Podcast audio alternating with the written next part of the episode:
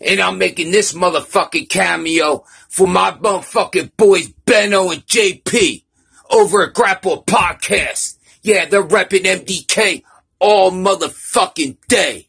And I want to thank you too for repping the gang the right way. I want to thank you too for supporting Nick Gage for all these motherfucking years. And I want to say thank you for watching my Dark Side of the Ring episode. But I want to tell your boy, Grappling Garth, the next time I see you motherfucker, I'm gonna cut your ass for not being MDK gang affiliated motherfucker. So you better stay out of my fucking way. This is Nick fucking Gage giving a shout out to Benno and JP, real motherfuckers on the Grappling Podcast. It's MDK all motherfucking day. Grappling Garth, you better not see me, motherfucker. I will cut your ass.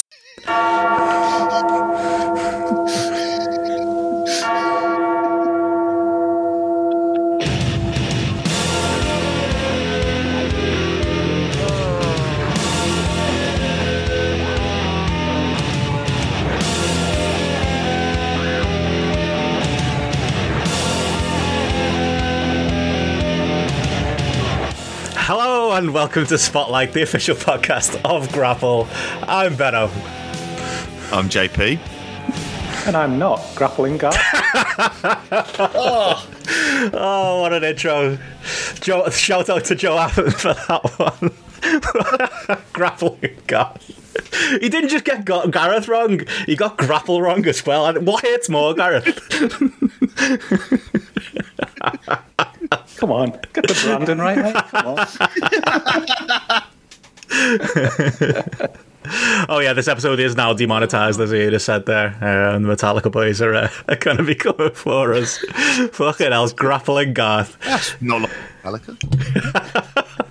Has he changed your mind at all, Gareth? Like, I, I mean, me and JP enjoyed that video. You know, we're MDK all day. He's uh, we're down with Nick Gage. He's uh, not a fan of you though, mate. Uh, do the threats I change your change your opinion? Garth- I don't, I don't know who this grappling Garth character is, but clearly uh, he's got he's got some big issues with uh, with, with him. Unfortunately, I'm uh, I'm uh, I'm fully there with you guys. I'm M&S or MFI or DFS or, or whatever it is. It's supposed you know, I'm, uh, I'm, uh, I'm, I'm, I'm there with knobs on with you. Like, oh yeah, no worries. See, a likable man. Always been. I've always said it. Likable man. That's our Nick Gage. I just don't and a want to get fair caught, to be man as well. I know it's- and in no way rushes to judgment No. on, on someone. Um, yes. I have to admit that was an experience Hmm. hearing that, like on the way to work. What day was it?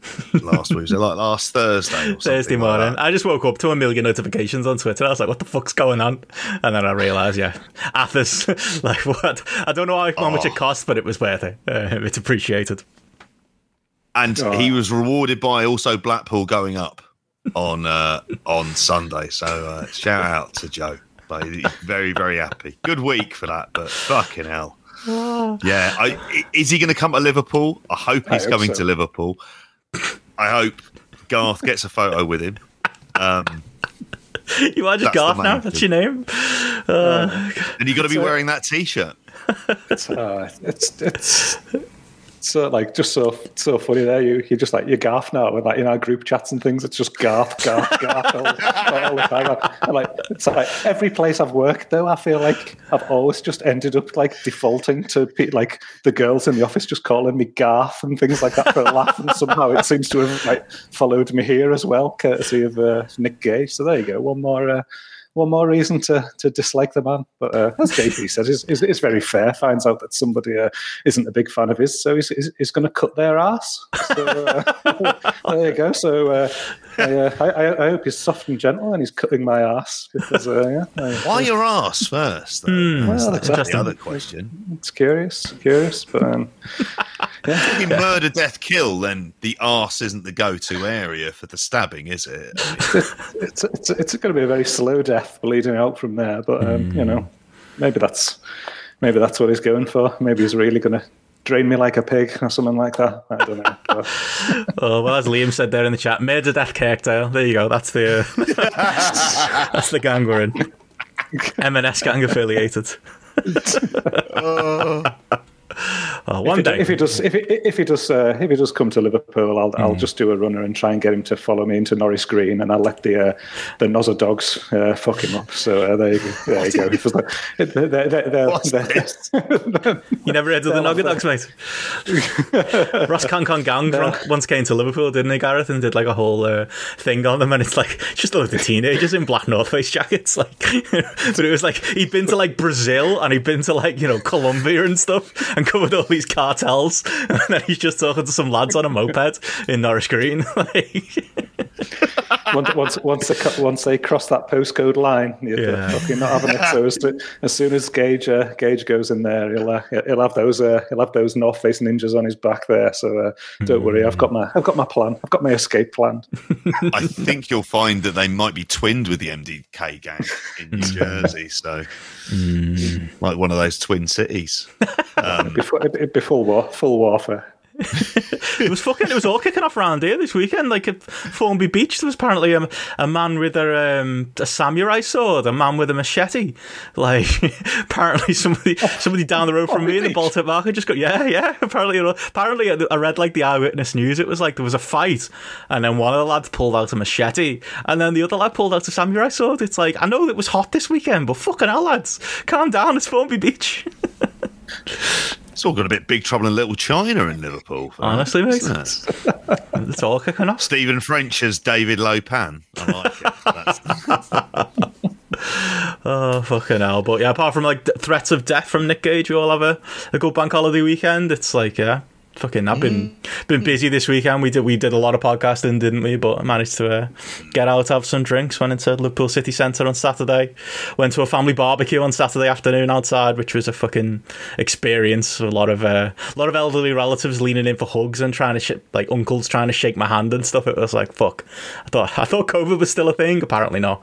Uh, at least not in my family. But it was nice to see people uh, and have a few drinks and stuff. So aside from all the other podcasting and wrestling stuff, wrestling stuff. Oh yeah, it was it was kind of similar here. Like if I wasn't podcasting with with you two, then I was kind of outside because the weather got nice and managed to enjoy a bit of that. Even got um, slightly burnt, but managed to get away with it. Um, outside of that, yeah. Uh, in in other news, as I was saying on the pre-show, I bought a darts board today. Which was right, rightly pointed by Ivan and chat as maybe being an impulse purchase. the more I think of it, it's like, mm, yeah, perhaps it was, but yeah, that's my summer sorted. It's going to get fucking good at the arrows. Big time. There you go. Need hobbies. It works. Exactly. Uh, how about you, Gareth? I, f- I- I feel like all I've done is podcast with you two and, Honestly. and, and watch wrestling and podcast with you two. Basically, I've, it's been quite good. We've had uh, the kids have been having you know off with friends and things like that, as which is a rare occurrence seemingly. So I just seem to have had a, a little uh, little bit of free time. So has been able to like catch up on what I need to watch and then actually watch some extra stuff as well. So yeah, it's Yeah. all all good from that point of view and enjoy a little bit of the sun while we. It uh, seems like it's uh, mid a turn. I I was intending on uh, trying to get the uh, trainers uh, back on this weekend and start running, but then the uh, the sun gave me a good excuse not to uh, not Oh. to do that because yeah, too hot. You can't you can't can't start running and getting fit again, can you? When it's uh, it's too hot. You say that. That reminds me this morning. I mentioned on the uh, the pre-show there, as well as a little uh, sneaky bonus story to go with uh, the, the drama going on my doorstep about a particular letter that was slid through my door this weekend. Patreon.com slash grapple if you want to know what we're talking about. I'm a tease, aren't I? Um, but yeah, I would uh, obviously stay. Your stayed up- neighbours are a fucking tease more at the point, aren't they? Mate, They're the honest to gift that keep on giving. Oh yes, fuckers. oh yes, to the uh, the lady of the house. But um, yeah, after staying up late for double or nothing, I said to you, I went and helped my brother move. Uh, he lives by you, Gareth, I think in uh, in Crosby. So I was up like two hours after my head hit the pillow, moving heavy stuff. Got in the van, went to uh, to drive to where he was moving to, uh, not far from yours. Saw it, saw one Jamie Carragher just having a jog down the street. So you know, if it's it's good for Jamie, you need to uh, step your game up, Gareth, and, uh, and get out there with him. Did you spit at him? He spat at us, to be honest. I don't know why. I didn't do anything, you know, but he just likes to spit, that fella, doesn't he? Yeah. Always fun seeing a Jamie Carragher sighting in the wild.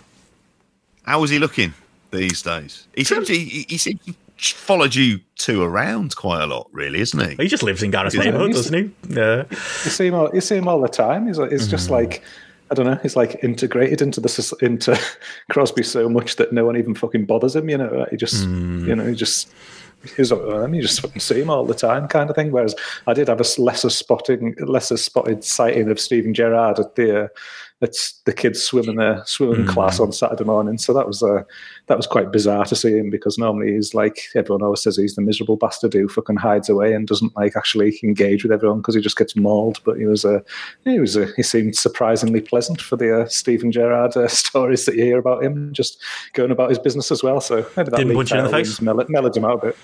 No, no, it didn't. But you know, it wasn't making a arduous requests at uh, Formby uh, swimming pool that they put on a bit of Phil Collins or anything like uh, for for him. I mean, I He wasn't uh, being I- followed by a couple of fucking big heavies, was he, or anything else like that? No, no, there was no uh, no no gangsters behind him or anything like that. So, don't know. Must be mellowing in his old age, old uh, old Stephen. You seen any good celebrities this weekend, JP? No. no. Um, the kind of people you see around Oxford are like eh, Peter Hitchens and the like, hmm. I've seen a few times. And uh, I've got a, yeah, he he's grown a big beard. I've got nothing else hmm. to add to that. No celebrities around it, just posh rich people. Oh wow. Just look at their houses, and I'm fucking envious. Like, How did you hmm. bastards end up here? Anyway, there you go. Move up north, mate. We'll sort you out still. Oh, mate, they're giving away houses compared to what it is down here. it's like the fucking set of Ready Player, Ready Player One. Christ, like living on top of each other.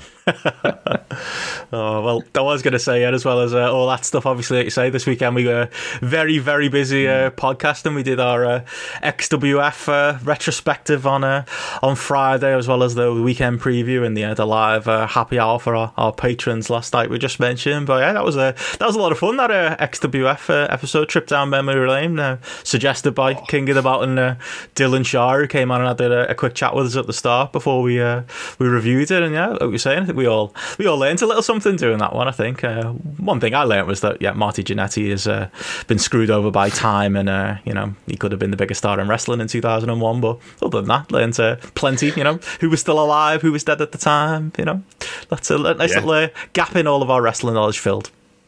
Well, there there is a big Ian Harrison, British Storm Ian Harrison gap in my life that needs to be kind of filled of the mystery of who this man is and uh, and really what happened with him and, and hmm. why wasn't he a, an enormous star? Hmm. But yeah, it was um, it was kind of fascinating because it's a really interesting point in time. Hmm. Sort of post the death of right after the death of WCW and ECW, and wrestling is in a flux, and there's lots of people out there who aren't signed and don't have contracts, and then this comes about, and it's the other things like the marketing. We go in talking about the logos, the uh, presence or lack thereof of one Hulk Hogan, who, if you look at the poster in like Kevin Nash film form, is like a severe lie about how much he actually takes part in it. But um, yeah, really good fun. Really, um, like it was. It was it it was one of those kind of shows where there's there's so much you can go into and talk about and where people went to from there and the surprising amount of people who are still involved in wrestling in various forms as well. But yeah, yeah, really good show. It was a it was a beautiful snapshot of what a wrestling promotion run by Greg the Hammer Valentine, and Brian Knobbs, and uh, Jimmy uh, and Jimmy Hart would be. And yeah, you can um, you can imagine the uh, level of success that it was likely to have in the future as well. So it was uh, interesting to break down as well. But uh, yeah, I just have to echo Be- uh, Benno's sentiments there about Marty Jannetty in great shape, looking great, Nick in his gear and things like that. Just shame, shame he wasn't six foot six with a skinhead and a beard. Otherwise, it uh, he'd have been over. He'd have been the top guy. But uh, yeah, there, was, there was only room for. He was a two jobber. It was a joke. Like, I, like honestly, like you say, he came out. It wasn't wasn't like he was just wearing rockers gear and coming out to rockers knockoff music and living off his uh, his fame of uh, of a decade before that. No, you know, he got himself into decent shape, some new bicycle bicycle shorts, some nice sunglasses, and then he goes out there and he gets squashed in about like two minutes in each of his appearances on it. It was an absolute travesty. I thought. Was this the straw that broke the camel's back with Marty? Well, he came back. even wilder. he did those Kurt Angle matches in WWE not long after that, you know. Oh, but, yeah. but maybe, maybe it's part of the pattern. JP, you know, he got his he got his shit together, and then yeah, XWF just didn't take that, didn't run with him. They went with Ian Harrison instead. I assume he worked both of those matches on the same day. Hmm. Like just to like that was as good as you were going to get Marty at that point in time. Arsenic's coming the next day just wasn't going to happen. We got him on the one good day. Yeah, got him on a one good day. He's in there. He works his matches, and it's just like, "Do you want me back tomorrow?" It's like, "What's the point? You're not going to be back. Mm. You'll be chucking a large package into the fucking Florida fucking weeds, won't he? may or may not be a dead person. Sorry. I'm, I'm sure it was. I'm sure it was very clean backstage at that show. When you look at the uh, when you look at the roster, I'm sure there was absolutely nothing going on backstage. They were all just a nice cup of tea and a few sandwiches. Oh, absolutely, absolutely. But like, I was looking at their um, their cage match after like just kind of had it on while we were like doing the show and stuff, and kind of just looking at the the the extent of which you know they carried on doing like house shows and such, and kind kind of carried on trying to like flog this corpse of a of a promotion that yeah just you know Jimmy Hart had some tape somewhere with Hulk Hogan on it so he was going to do whatever he could to uh, to sell that thing and, and do something with it and like some of these house shows like you know they got apparently Viscera turned up and was their champion for a bit like I, I didn't realize he was still alive in 2001 Terry Funk got a, got a, got a few oh, bookings they continued on with the uh, the Road Warriors and, uh, and Nasty Boys feud which again Road Warriors were another one like uh, like the Public Enemy on these shows that I was just mainly shocked they were still alive in uh, in 2000. mate. Sorry, mate. Give them their proper name. Their proper name. Yeah, it's just yeah. It, you know, they made a good try. They made a good effort of it afterwards. It's just yeah. I don't think anyone turned up to those house shows either, so I don't think it was uh, it was ever happening for them. Yeah, it was. It was one of these things where, uh, like, apparently Jimmy Hart paid a hundred grand for those tapes. Mm. Did he? Fucking hell do you think he's got a hundred thousand pounds worth of fucking value out of those tapes? really? Yeah, Honestly. I know. Considering he doesn't even turn up by the end of that show, as mm. Gareth pointed out, like yeah. when they're doing their little inserts, even he can't be asked. I think he'd spent that much money on the tapes that he just couldn't afford his bloody trans for the next day or something like that, just to, to get himself to that little uh, studio that him and Brian Knobbs were taping out of. I think he was eating spuds and tuna in the back of his car like the fucking boys. I'm going to use one a couple of his jackets as a fucking blanket. So oh, I, I, I, think he knew he couldn't match Brian Knobbs' uh, heartfelt tribute to all the uh, wrestlers who'd since subsequently died who were on those shows. And then when it came to the, the point of the vid- videos as well, the, a solemn Brian Knobbs there at the end with a you know his uh, his tributes. What what better man could you want to try and yeah. sum up the, the, the life and career of uh, some of some of these great wrestlers? You know, had a, a, tear in my eye. Mm. I very much had Elton John at Princess Diana's funeral vibes when I saw that.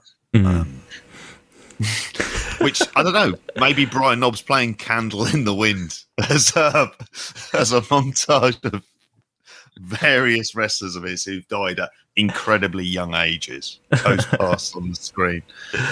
Oh, amazing! Oh yeah, I was gonna say like if anyone, uh, Joe Mills mentioned there, uh, Rey Mysterio, yeah, he turned up on those those uh, those subsequent shows as well. He also did five star wrestling. Um, there you go. X- yeah. the, the XWF dream lived on um, through other defunct promotions in the uh, in the years that followed. Wow. But God, honest to God. But yeah, if you haven't seen it, I'm not gonna say go out and watch it. Um, it is free on on YouTube. The uh, the XWF uh, DVD, but you know maybe maybe skip through it, give it give it a little bit of a look, just because you, yeah. you, can see Willie Nelson, Hulk Hogan cut some promos and never work any matches. You know you can get a you can get a little bit of value of it, but mainly just listen to Alice us. Cooper. Yeah. it, is, it is it is free on YouTube. Poor Jimmy paying his hundred grand for the tape. That's good point actually. Yeah. Do you think he knows? I don't think he knows how to use YouTube. He's an older fella, isn't he? he does. No chance. Oh. I was going to say my other favorite story that I found like I read afterwards was like, like uh, Greg the Hammer Valentine, who was like one of the other like silent owners who also doesn't appear on the DVD, was fuming that they didn't give him any time in ring, that he didn't get any matches. it's like in 2001, like Greg Valentine's fuming because he's not getting TV time. It's like, mate, I can't think of a more 1985 wrestler. Can you imagine though? Like every match on the on the sh- on the whole three episodes was like five minutes or less. He, Hmm. he wouldn't even get to the ring in five minutes. You know, he'd be just uh, he'd, he'd be just uh, doing his uh, doing his walk into the ring and getting through the ropes. At that point, you might have got a lock up out of him in five minutes, possibly. So uh, uh, it was probably probably well timed, really. I mean, I don't know. There's a novelty value of seeing Greg Valentine versus Christopher Daniels or Quick Kick, Yes. aka Loki. Um, Loki, Greg Valentine. You're saying you wouldn't want to be curious to see what that's going to be like? See how it ends. That's what you. That's what you do. You put him in there and go like, they need a veteran to work with, well, even though he clearly should never be that veteran. There's no chance. There's no, there's no chance based on the booking of the show where they dug up the Jimmy Snuka storyline. The only match Greg Valentine was having on that was a, a fucking dog collar match with uh, Roddy Piper. That was the that was literally the only thing that they were going to be doing with uh, with him because uh, it was quite clear that, that they uh, these are the big stars. These are the these these are the guys. Uh, so yeah, let's uh, let's get. Good old Jimmy Snuka involved again, and let's have uh, let's have him and Roddy Piper running a storyline. That's what people want to see. Um, Coconut references. 2001. Oh, either that or saying that the modern stuff the other show wasn't much better, as I've been said in the chat there. Josh Mashu did go over AJ Styles on one of their shows. MTV's Josh Matthews, by the way. To give him full MTV name. tough enough stuff. Yes, give him the full title, you're right. Don't forget his nickname. But yeah, Joe said there, made him nostalgic for uh, early TNA. Yeah, it made me too. We'll we will do that at some point. That's a another uh, idea for a show. We'll do maybe uh, go back and uh, look at how uh, how TNA started up. I think would be a, a good uh, look back in history as well. But yeah, obviously when, when this thing uh, drops on audio, it will be the first of the month. So it is the perfect time to sign up to Grapple Patreon and get a get shows like that one. Um, like I say, we did our XWF uh, review this weekend. Uh, obviously, we did our weekend preview as normal, which you get every Friday. Um, JP's daily updates. We also did our, our Grappy Hour episode on Sunday, which is kind of our live call-in show once a month for our live subscribers. And yeah, we got uh, plenty more uh, coming up in the uh, in the month of June, JP, for uh, for people to uh, check out. Yeah. Yeah, we do. We're going to be doing a uh, retrospective of uh, a flashback episode looking at the 2005 ECW One Night Stand that we're doing for our, our uh, King of the Mountain patron Gunny. Um, we're also going to be doing a mixtape. Quite what the content of that is, you'll find out very soon. Um, uh, at some point, we'll be also doing uh, one of our five to ones. I mean, we kind of have a theme of of some of the shows that we're going to be doing, so there's going to be a, a good few of those coming. Got to pick up who our film club is this month as well. You know, got got, got some good options. Yeah, we do. There's a there, do we? Uh, I, I was going to throw one out there for. I was going to say money plane. we haven't got there. Rather than yeah, you're not sold on that. I think it's time as a meme just came and went, didn't it? Like, does anyone care about money play Yeah. now? like a year ago, maybe. Like maybe we do Edge Film Club and it wins. I'll, I'll I'm willing to do it. that means you have to watch all of Vikings. Whatever it is, he fucking. What else has no he done? real interest. I've seen it advertised. He very tried to be a serious actor for a while, didn't he? Before he came back and, and stunk should- up the joint in WWE. I should point out that Vikings is not available on patreon.com forward slash grapple. Possibly on the JP drive, but you talk to me. well, that is included, uh, and all of that stuff, like you say, JP is a daily update, and yeah, we'll have uh, more film clubs coming. Uh, like I say, we, want, definitely want to do a Kurt Angle one at some point. Definitely want to do a, a Sid Vicious one at one point. and yeah, obviously get the Spotlight live every Monday as well, like uh, this Double or Nothing review we're uh, we're about to do. To you know, you can get that uh, live and timely in video um, on YouTube each week as well. But before we do get into um, AEW and, and all of that stuff, there's this week's episode is brought to you by WrestleCrate, um, who are our, sponsor this week. Uh, if you do want to get yourself a, a WrestleCrate subscription box, which is the original mystery box as far as uh, wrestling merchandise goes, t-shirts, figures, autographs, all of that good stuff. If you go to WrestleCrate.co.uk and use promo code GRAPPLE, it's kind of a nice uh, kickback to us as uh, as well. So yeah, if you're, uh, you're not one uh, for, for signing up to the the Patreon, that's another way you can uh, support us as well. I've opened my one up earlier, and yeah, it's a quite a, pack. I, I was quite happy to be honest, JP, because there's a, a t-shirt in here. I think you'd love the El, El Phantasmo. Oh, yeah. um, white t-shirt is uh, perfect for the summer. I was uh, gutted I didn't wear that this uh, this bank holiday weekend, but yeah, you get a, a t-shirt, pins. Uh, also, if you uh, mentioned earlier, use our code. You get a you do always get an autograph in these things. Mine uh, this month is uh, is Jake the Snake Roberts, but you get an extra bonus autograph if you uh, use our code as well. But yeah, I've got a nice signed picture of Jake the Snake Roberts here. Best of Cactus Jack in ECW Volume One um, in this month's pack. Uh, Cere- cerebral motorcycles. Bit of me, that. There you go. Bit of yeah. Gareth, definitely that. Yeah, yeah. No, Oh, that, yeah. that was the one when that was pulled out that I was definitely thinking like, oh yeah, I'd love a bit of that. Yeah, it's good Can stuff. I steal it from your flat when I visit? I'll be giving it a go. Well, we said you can take the turn next time, JP. You can have the uh, you can have the crate next time. I'll, I'll make sure to tell him you're not an XL like me, though. Um, that would, uh, yeah, you don't want an XL, especially all the weight you've lost uh, this year. But yeah, um, plenty of. Uh, like I'm dying when you say that. I'm just making myself sound fat, to be honest. Um, but yeah, sorry, As, guys. as long as you don't, as long as you don't hog that inside the ropes magazine as well, I'll be nicking that off you as well. 'cause, uh, Yeah, there you go. of a- in there. Bit, bit, bit of bath time reading that could be for me.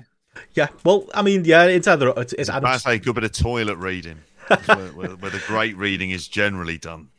I- I'm just glad there's still wrestling magazines. Obviously, big fan of uh, Fighting Spirit magazine and a big fan of Brian Elliott himself. Got a, a ring ropes uh, uh, red uh, wristband here in here as well as uh, my cerebral motorcycles lapel pin. I even got a frisbee JP that you were uh, loving earlier. Lucha Libre um, theme frisbee um, in this pack. It's uh, yeah, it's packed. The uh, they don't they don't skimp on things uh, over uh, over at Potentially roll up as well with that. I don't know if I can say that, but No, some, of multiple Hey. uses. If it sells more subscriptions, WrestleCrate.co.uk, promo exactly. code Grapple, you know. It'll, uh, Wrestle Crate, I'm giving you ideas here.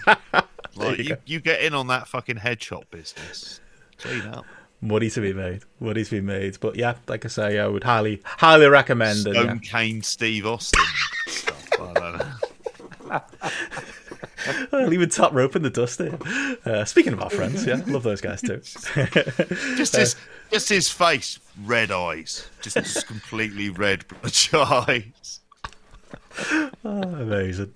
Um, so yeah, some ideas for WrestleCrate, but also, like I say, WrestleCrate.co.uk, promo code Grapple, give us some support, and yeah, uh, like I say, if you're someone who maybe doesn't fancy the Patreon or whatever, this might be another way you uh, you fancy to support us. So yeah, if you do, uh, thank you very much, and yeah, uh, just keep uh, that in mind if you're ever considering signing up.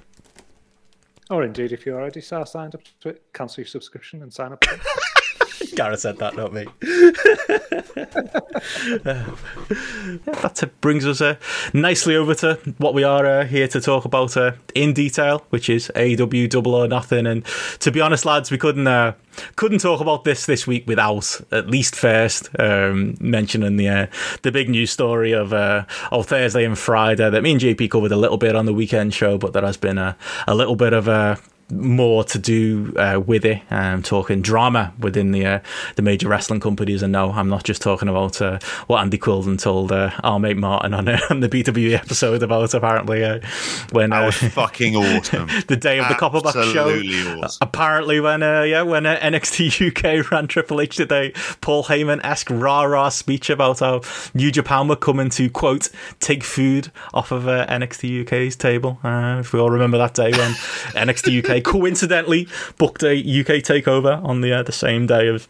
As the Copperbox show, show and the uh, the AEW pay per view that day, just a pure coincidence, uh, as always. But yeah, the, that did make me laugh. Did you guys hear that podcast? By the way, it was a it was a, a good time. Oh, it was great fun. That, that was a really cracking job. Uh, really cracking job. Always en- enjoy listening to Martin. But yeah, having Andy on there, sort of talking about beyond the map. But yeah, that that that story in particular, and it mm. was. I almost like it felt like a justification, but there's very much part of you going, "I fucking knew it. I mm. fucking knew it." That was the level that this mm. shit goes down to. That's how like ridiculous and childish and petty they are when it comes to any any semblance of some somebody daring to run wrestling. Um, let, lest we forget if the if the reasoning behind it behind him saying that is coming into your territories in like they're coming to the UK. Um, I wasn't aware that WWE were a UK registered company. That's news to me, and, and they've been coming here for a very very long time. Um, yeah, absolutely. If you if you went along, Mm. you know who you are, Mm. and you know you did it. Mm. It's like you know, so don't be um, no rah rah speeches going on here and all that. No bullshit, lads. You fucking joined in with it, and we know the ones who would have joined in on that as well. But um, the idea actually of seeing like Yuji Nagata nick food off some of the NXT UK's uh, like table, Mm. I'm up for that. So I reckon he would fucking take it, and he'd take it by force, Oh yeah. and he'd get it. Mm. He'd, he'd be Oh, elbowing yeah. the lads out the way. Well, better than better than poor Meiko Satomura. Was it you who retweeted that again? I think uh, last week. Oh, with, the, uh, with, the, with, with her breakfast that she had in the, the hotel when she was over here. So Apparently he's moving to the uh, UK after that breakfast. Yeah. She's still moving after that Red Wings breakfast. That's that's how that's how good the uh, NXT UK um, food that they're putting on tables is. That she's uh, absolutely satiating for that uh, that cheapo breakfast that she was uh, dished up there. But like, oh fucking hell! I mean, just hearing Andy talk about that that story and just the you know the the idea of them all there and just like just going along with it and uh, you, you know when you just think the world that they've been in 12 months previously and things like that being made up to be working with like New Japan wrestlers and things like that on Rev, Rev Pro cards and things and then obviously like ambitions previously and things going over there and working over there and things. Oh just hilarious stuff and like you say JP it's just great to hear that isn't it because it's all these little things that you sort of success, you suspect and you just like you, I don't But know not just you crazy. assume is the case yeah you assume it's the case and then you hear the confirmation and you're just like yes ah, Yep. Yeah, yeah, yeah. You know what's happening, and like uh, it was just funny hearing Andy tell the story about yeah, you know, this is a. And the thing about it is, a lot of them enjoying this rah rah speech of wrestlers who like because they were having. I think Triple H is- also known for doing those speeches over like WrestleMania weekends. You know, they're they're coming and you know taking our fans and whatever. And it's like like well, and so like half of the wrestlers he's doing the speech to were doing these indie shows like last year or the year before, or were doing Rev Pro. You know, the year before that as well. It's just yeah, it's typical. Um, uh, no self awareness, but maybe that explains uh, the big story that did uh, did come out this week. WWE doesn't like uh, like I say anyone else to have any any food on the table, and yeah, as we talked about on the weekend show, JP, uh, there was a report from uh, Meltzer and the Observer saying that WWE and New Japan have been uh, having talks led by Nick Khan, um, talking about the the potential of a of a relationship as far back as March and April. PW Insider and as I said, our mate Mick Johnson, um, not not the Mick Johnson, but the other one, um, likes to throw cold water on Meltzer stories and was kind of like, ah, really, it was more a discussion about uh, you know Daniel Bryan, um, you know that motherfucker and his uh, potential um, wanting to do New Japan shows maybe under a, a WWE umbrella. So Nick Khan was more there to to broker a, a deal maybe along those lines. Um, although you know did PW Insider did leave the uh, the door open to the possibility that more discussions had gone on. But we did say JP uh, after we talked about on Friday, did there's always there's always going to be more in these stories, and we got more this weekend. We got the uh, the Tony Khan in his in his sunglasses in his Impact promo mode, uh, cutting a promo on uh, on Nick Khan, um, saying he's the uh, the only Khan um, in wrestling, and yeah, talking about how well as we kind of said, how can how can this be true? And yeah, you're doing a great job uh, in this uh, in this negotiation. When in the last couple of months, uh, AEW and Impact have been sharing lots of uh, New Japan talent. El Phantasmo is on the uh, lovely Wrestle uh, the Wrestle T-shirt this week. Um, is, is doing. Impact. Yeah, there you go. You know, and there's you know there's all kind of Rocky Romero appearing in the crowd a couple of weeks ago, and he's you know he's office as far as New Japan goes, and obviously the Yuji Nagata thing, Kojima, you know Moxley. You know all of the stuff with him being the US champion, the Jericho situation, but I did enjoy, yeah, big, uh, big Tone Khan getting his uh, barbs in. I know it's, I know it's immature, but fuck it. Well, I, I like a good wrestling war. I've got no problem with, uh, with, uh, with Tony Khan uh, punching up and uh, and having a little go at Nick Khan and trying to start a, a war of words. I mean, yeah, I'll go to you, to you first, Gareth. I haven't spoke to you about this. What was your uh, reaction to the overall story, and what was your uh, reaction to uh, to Tony Khan's uh, big promo that dropped this weekend? I mean, the overall story is one of them where it's it's a weird one because at first you sort of like hear it and you're just like, oh fuck no, and then and then you think like, oh, this stay in New Japan anyway kind of thing. At the minute, you're a bit like, oh well, but I don't know. It was one of those where you think like, hang about for everything that you've said there, the amount of you know talent that's been working with Impact and AEW and all that across these different places. You just think, well, how can this be the case when quite clearly there's been that relationship starting to build with with different people in different areas, you know, you know there, and you know how much um, stock, I suppose they and faith they put in longevity of relationships and closeness to relationships and things like that. So it, it all just felt a bit odd to me. So then. Um, I'd love to see Tony Khan firing back because again, it's it's one of those where we've almost like, you know, since WCW closed, and you always had Eric Bischoff just taking shots and things like that, live on air on Nitro and things like that. It's at, at WWF at the at, at, the time. We've almost been like devoid of that alternative to just be having a pop at WWE and just taking little shots at them and things like that. So any chance that we've got to, to have something like this, it's it's it, it, it's all good. And like you say, if it feels a bit childish and things like that, so what? It's fucking it's fucking entertaining, isn't it? At the end of the day, and if it's if it's rubbing up um, some people the wrong way in um in a, at the WWE is, you know, read a few things there. There's some people really not happy about it and things like that. You know, then then great because this is the kind of um, this is the kind of fire and things like that that you want uh, inputted into the in, in the industry mm-hmm. as well. And it has a lot. You know, there can be a lot of positive effects that come out of it as well. But the petty side of me also just likes just somebody having a pop and just having a go at them because they're they're not used to it these days, and quite clearly they can't handle it as well. You know, when you you know when you look at their reactions to things like that that they just, you know, they react like fucking babies over stuff like this as well. And then especially even when you you know drawn back on things like that, you know, what Quildan was talking about there with that rah-rah speech and things like that, the whole way that they handle any element of like competition or people trying to do something that's not in their way, you know, it's uh, great to see. Definitely. Way more of it, don't we, in wrestling, JP? Oh, absolutely. I want more of this. Um, mm. It was good it was good because it's it's also safe and, and this is stuff that we discussed on the weekend show. Just don't see this whatever perceived new exclusive relationship with New Japan. I just don't see it happening, and they're not a company that can do it.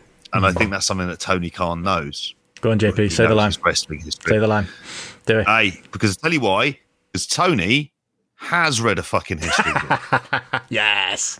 If we could do a silent adaptation, he has read a fucking history book and he has mm. some awareness of this. And I think he sees the value in it. Mm. Of just like, oh wow, you're doing this. I'm like because he knows full well, a they're going to react to it, like, and they'll react to it in a childish way because they they, they can't help it. Mm. Um, it, it it's just like an it, it's that kind of stuff though that that is needed. This is the stuff that when WCW was doing it, it forced them to produce the best product that they ever have done and the most successful product they ever have done. Mm. So, and for a long time, why we wanted competition was because they needed to kick up the arse because you saw what happened when there where there is no credible competition. They completely take their foot off the gas and they've lost complete track of how to make stars and how mm. to put together a, a show that's relevant in 2021 so I think this kind of stuff, this kind of needle, like works in that way because any idea that they can do, like, think of the times when they've done work with other promotions. Mm. Yeah. The most successful ones I was thinking was like USWA. Mm. Like, I'm not being funny. Vast majority of times, anything in Japan, SWS dies a death. They can't do it. They're mm. completely incapable of working with other companies. They're always going to be the alpha partner, and they are the scorpion on the frog. Yeah. It is in their nature to fucking sting them and kill them halfway through. They don't care. No. And and that's the job. The job is to own wrestling. That's what they see that. And they think that this would be a way to do it. Whereas but they but they themselves I don't think would see any inherent value in New Japan. I know that sounds really weird thing to say, but Tony Khan could say, okay, we could put these kind of matches together. We could have these kind of like cards. You can see like the kind of bigger picture thinking around it. WWE wouldn't have it. It's to stop other people using their talent. People are living. That's what it is dreamland if they think like, oh yeah, that means we're gonna get Okada versus Cesaro in a forty-minute match. It's like, no, you're not. On what show is that happening on Raw or SmackDown? Fuck off. like, it's it's the it's the same argument as when Daniel Bryan threatens to leave and you know comes back and everyone's like, oh, he signed the contract. Oh, can't wait to see him do a tour and wrestle. I always use Chad Gable as the example because that was one of the most ridiculous ones I remember hearing. Oh, him and Chad will go an hour or something. No, he won't. He'll have a shit WWE TV match and and that'll be the end of it. You know, you don't getting anything good out of this if it happened. And you know, you hit the point there, nail on the head there, JP. Like this is, you know, it's an alpha beta situation. Like New Japan are used to hmm. be in the alpha; they used to be in the ones in charge of these relationships, whether it's Ring of Honor or or CMLL or, or whatever else. Like AEW is one thing where it's might maybe more of a 50-50 partnership. Like for them to become secondary to a to a WWE, like even even the knobheads in charge in New Japan right now have made some terrible decisions last these last six months. I hope they're not daft enough to make a bad decision like that. And plus, we're also like looking at things from a, a world where you've still got that fucking crazy bastard running WWE anyway. Exactly. So you've maybe got that. You've maybe got these people who are like forward thinking and thinking, okay, let's let's you know maybe we do need to be part of a wider wrestling landscape. And the, the fact that I keep hearing the word wrestling used is one thing yeah. that he's not going to fucking like for for a start. But then New Japan Pro Entertainment, know, potentially, yeah, potentially, you know, uh, there, there, could, there could be these negotiations could go on for months. They could do all the things right. They could put everything in place. They could be one day away from signing this deal, and then that crazy bastard could just be like we're not fucking doing this. What are you talking about? Yeah. Like as if you know we're we're World Wrestling Entertainment. We're the biggest company in the world. We're not doing something with those guys. We don't want to. We want to crush our. You know, and you just turn on a whim and suddenly just wipe the floor with you know several months worth of work anyway that anybody's put into it either as well. So uh, yeah, I've, I mean, I've got zero confidence that he would want it. And then I think as we've talked about in the past as well, everything that everything that you hear from a Nick Khan point of view, it's like good business sense and things like that. But when he starts to talk about wrestling, he just doesn't know what he's talking about, does he? His, his entire wrestling knowledge is just WWE buzzwords and cliches and fra- every single thing that you hear spouted out of his mouth is just just just buzzwords and cliches and things that happen in the you know internal WWE verbiage and things like that. So clearly, it's just all this internal bullshit lines that he's just getting fed to him anyway. So from a wrestling standpoint, mm. he's got no fucking idea what he's talking about. He's got, he hasn't got a clue. I mean, he'll do a TV deal or he'll sell your business for you or something like that. But mm. he's uh, he's certainly not going to be fucking. He's not going to be having any level of knowledge or thinking about you know piecing together the, the way that the the wrestling landscape works from a yeah. you know day to day product standpoint. He's got no fucking idea. I, I looked at that comment from him as primarily like uh, uh, overall it's a way of trying to instigate a bit of buzz amongst wrestling fans to make WWE kind of spoken about and maybe engaged more online, and that might drive some small elements of business. But that's the reason why it's done for completely cynical reasons. They don't believe in a wrestling world. Mm. They never have done. Wrestling is them, and they are wrestling. And anything else from that, I, I like. Okay, we we have to kind of humor these people for a little bit, but in fact, all we're going to do is steal their stars because hmm. mm. that's all they've ever done. Mm. And any deal with like a new yeah it, that's why it doesn't seem feasible. And if you remember it's not that long ago since the nxt U, uh, nxt japan plans came in and there was very much a feeling of we need to protect the japanese wrestling landscape in case nxt came in and nobody had sold up to them. Do you remember that? Yeah yeah no uh, basically people closed ranks didn't they yeah, they completely closed ranks on mm. this, and there was a lot of talk of like, no, no, this is like a, a, a, thriving industry, and we're not having them come in and kill it. And it's like, well, like even for all of their mistakes, like that kind of stuff does matter within a Japanese business culture. So it's mm. very hard to see them all of a sudden effectively completely changing the entire landscape of Japanese wrestling for very short term gain. Because even though they may lose money, New Japan, they're not losing like ridiculous amounts of money. For example, they're not at the verge of closing down, like mm. where it might require some kind of fire sale or a deal with with WWE. Mm. Yeah, I think so. And like, I, for me, like, it is just. I think it's just bluster. I think, as Chris has said there, you know, he said maybe New Japan's fed it to Meltzer to, you know, to help yeah. the, the the AEW deal. Maybe you know there could be some to and fro in there as far as like you know it, it'd be good for for New Japan to maybe have a bit more leverage there as far as any potential AEW deal in, in the future. I kind of I buy that. And to be honest, the main the report I, I mainly trust, and I do usually you know take you know what Meltzer will say in the Observer for for true. But I think what what Mike Johnson's got in the in, PW Insider this week. I think is it. I think it it makes it fits all of the puzzle pieces of you know the little bits of Daniel Bryan interviews where he'd be like, oh, you know what I'd really like to do is is go and do like a G one or go to New Japan or oh, I'd love to see Cesaro against Tomohiro Ishii, and he'll do like interviews like that.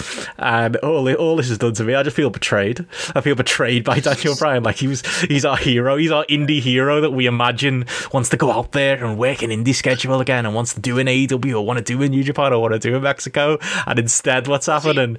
He's, Oh yeah, he's he's he's got no he's got no bollocks. I think that's what we've learned at this point. Like he's a fucking coward. Um, if he does, if he wants, to, if he wants to do it, he can fucking do it. He's had time, but like to go this way about it, to be like, yeah, you know, WWE coming up with a corporate partnership with New Japan, a company that we haven't had a lot of positive things to say about recently, but you know, a, an important company in the wrestling landscape, a company that, in combination with AEW, you know, all the forbidden jokes Forbidden Door jokes aside, would be a genuine, you know, power player alternative. Tony Khan always talks about, you know, this, you know, it's kind of us versus them. We are the uh, we are the other, and you know that that those promotions are stronger together.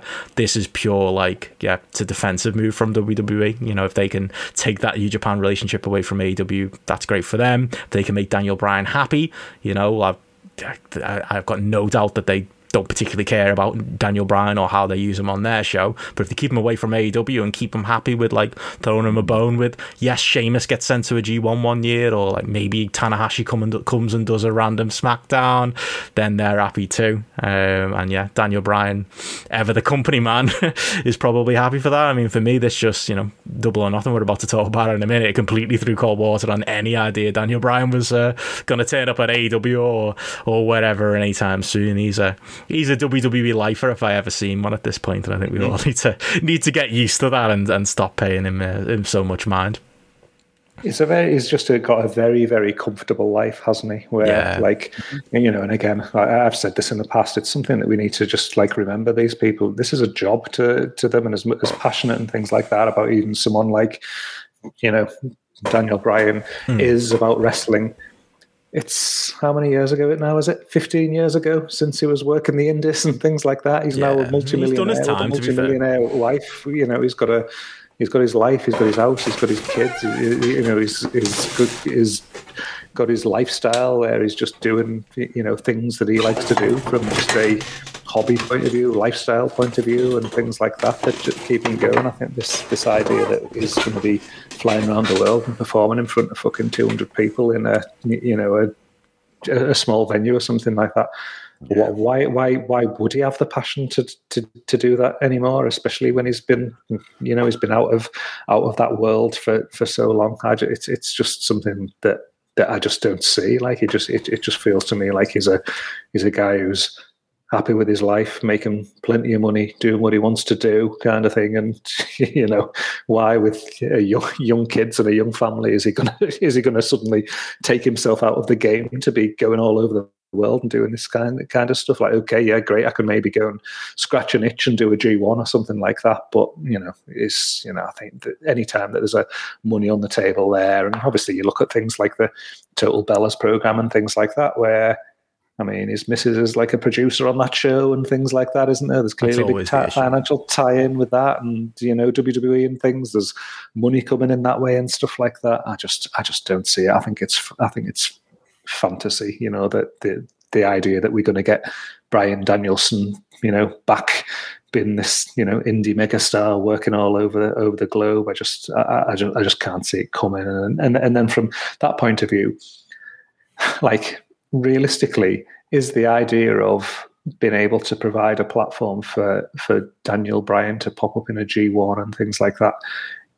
Is that one individual significantly attractive enough to WWE to throw out their whole way of working as a business for 40 years out of the window just to satisfy like Daniel mm. Bryan? Like, they wouldn't even push him when he was the most popular fucking guy in the business. They wouldn't even, you know, the, you know, when he was the guy, you know, that had more fans on side, bringing in the most merch and things like that. They still didn't get behind him then. So why are they going to change their entire business model just to satiate this one guy and kind of stop him from from going to AEW? I just, I just don't buy it. I think there's a lot about this as well. It probably just. Um, it's it's just that little kind of leak of information as well that I suppose gives a bit of an idea of I don't know, it puts a bit of doubt maybe in Tony Khan's mind, or they're just trying to just make people a bit paranoid and things like that, where they think, oh yeah, we're building these bridges with New Japan, like WWE just Oh, yeah. leak leak a bit of information, and it's a bit like, oh, maybe make them second guess each other. Can we trust New Japan? You know, and things like that. You know, just to put that element of you know throw a bit, throw a cat amongst the pigeons and things that way as well. You know, certainly wouldn't put, put that past them because it's just a Mm. you know standard little dirty tricks business tactic, which absolutely is in their ballpark to be doing doing things like that as well. So, um, yeah, I, don't know. I just it just does not feel like a, a goer for me on on on any level. Well, Tony Khan said, didn't he, in the double or nothing pro- pr- presser that he spoke to New Japan and got their their green light to do that promo on Nick Khan and to, to reference all that stuff. You know, if you think he's just going off on his own and doing that, I think yeah, the, that shows there's a, a bit of a back and forth relationship there. I wonder who his uh, contact was that gave him that thumbs up, but apparently that was the case. Uh, yeah, again, like I say, Thursday, Friday, you know, the internet was alight with all of this and people posting all of their, their favorite dream matches, right down to uh, to Kenta suggesting Kenta versus Hideo Itami. That's what I'd like to see, um, and all of that. It was a massive story Friday, but yeah, I think I feel like yeah, the uh, the, the stuff about Brian, you know, whether whether that's 100 percent accurate or not, and then the Tony Khan promo is kind of just thrown a, a lot of uh, a lot of doubt over all of this stuff. So yeah, I think uh, if anything if anything ever comes to comes of it, I, I'll be shocked. I think yeah, more likely is this uh, AEW New Japan Impact triumvirate uh, continues, and yeah, I think if anything, the the evidence of the last two months uh, backs that up as well.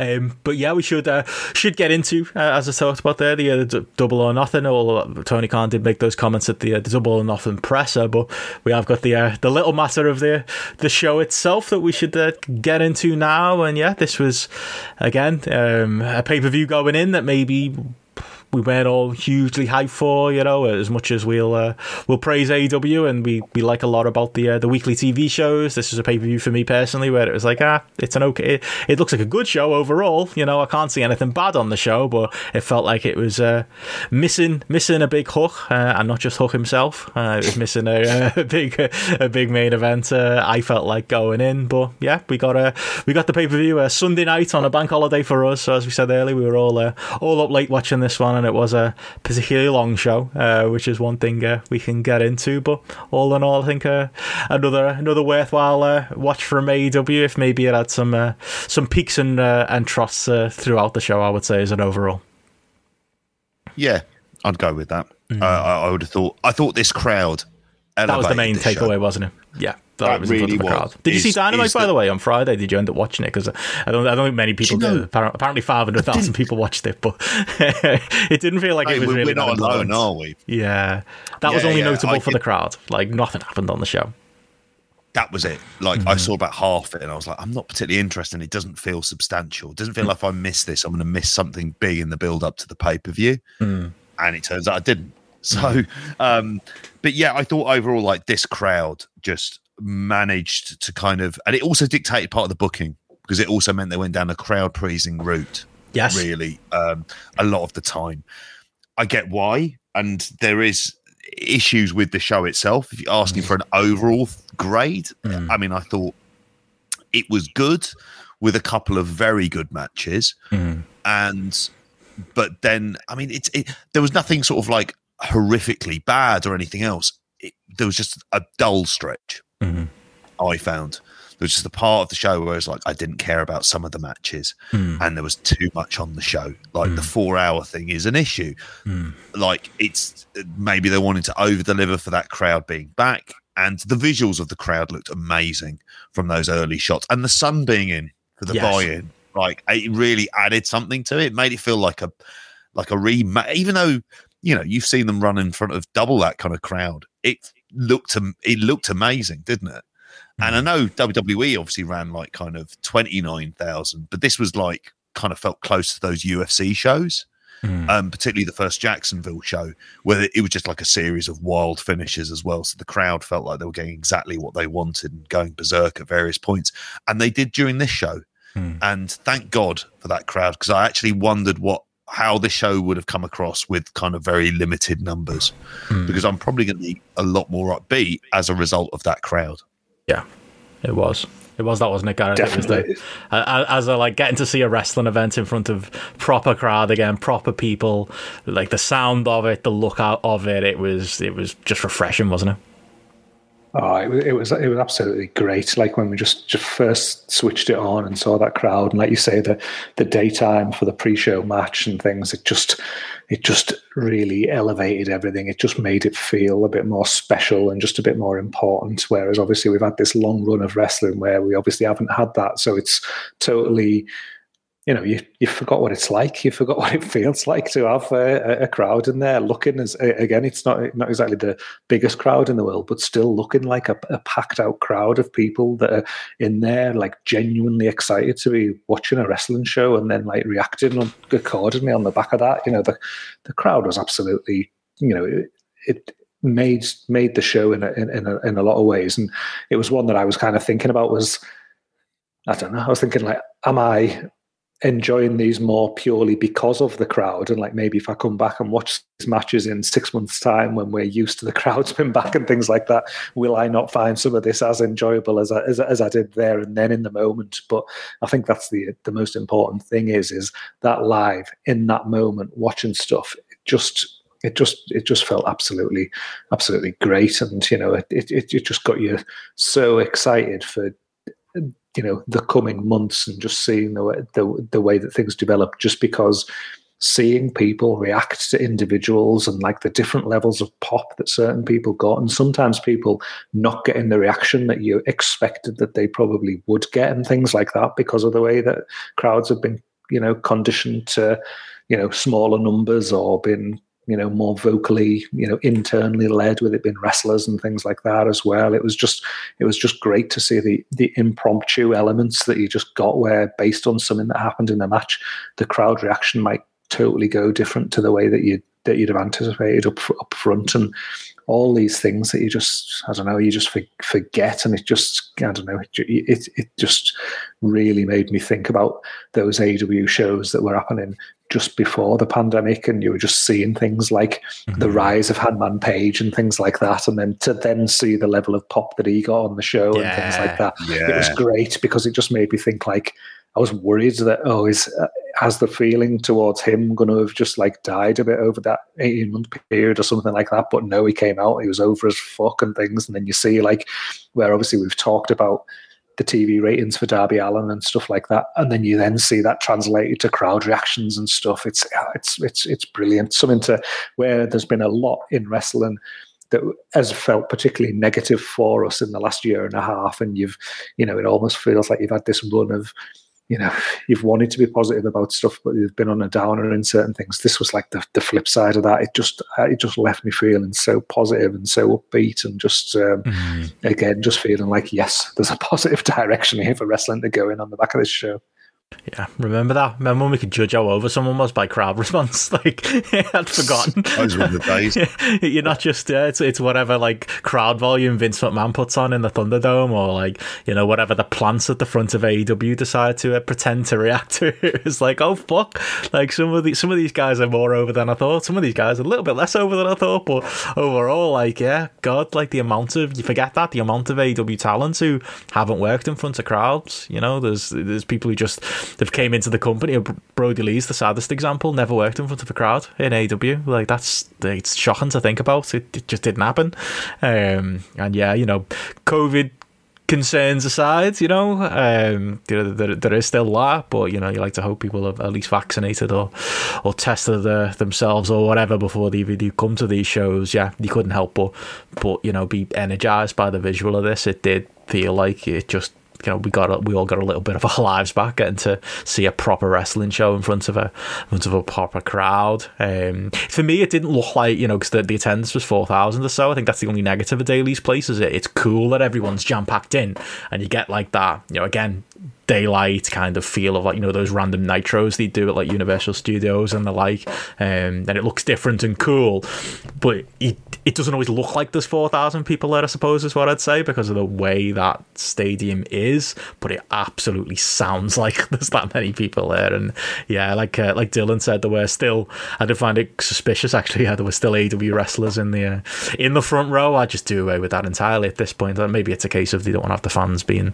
being too close. Hopefully, uh, that'll be the last uh, element of this empty arena uh, style to go. But yeah, that that's it. That is the main takeaway. And to be honest, again, we don't need to dwell on Dynamite from Friday. That was the main takeaway from Dynamite on Friday. Apart from that weird Big Show not working, knowing how to work the scales uh, angle with Anthony Ogogo and Cody, the main thing was that you were seeing for the first time, you know, AEW talent coming out there and and getting you know genuine natural um, crowd reactions. But we should get into the uh, the show itself, and we can uh, can talk who are the uh, the winners and the uh, the losers from all of that stuff. And before we get into the main show, we do have to talk the pre-show.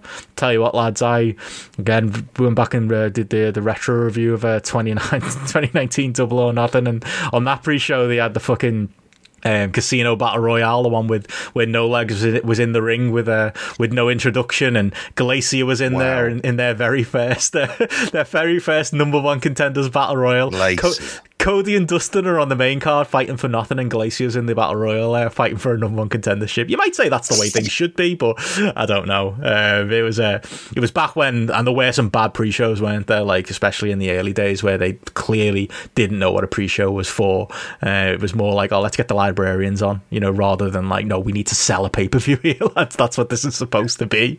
Um, but this this one, I think they got that memo live and clear. We obviously just finished doing a our live Grappy hour, and where we all tuned in in, in time for the uh, the one low match that they put on the buy-in. And going in, I would have said that's the maybe the spot for the. I would have expected that would be the spot for the casino battle royale, but I think what they did instead with uh, Riho and Serena Deeb was an inspired decision because one, they got to be the first uh, going out there in front of this crowd, and uh, two, they went out there and gave a, an absolute banger of a match. I mean, yeah, and this is on this is on the oh, pre-show, oh, and it might be one of the the better AEW pay per view matches we've had so far.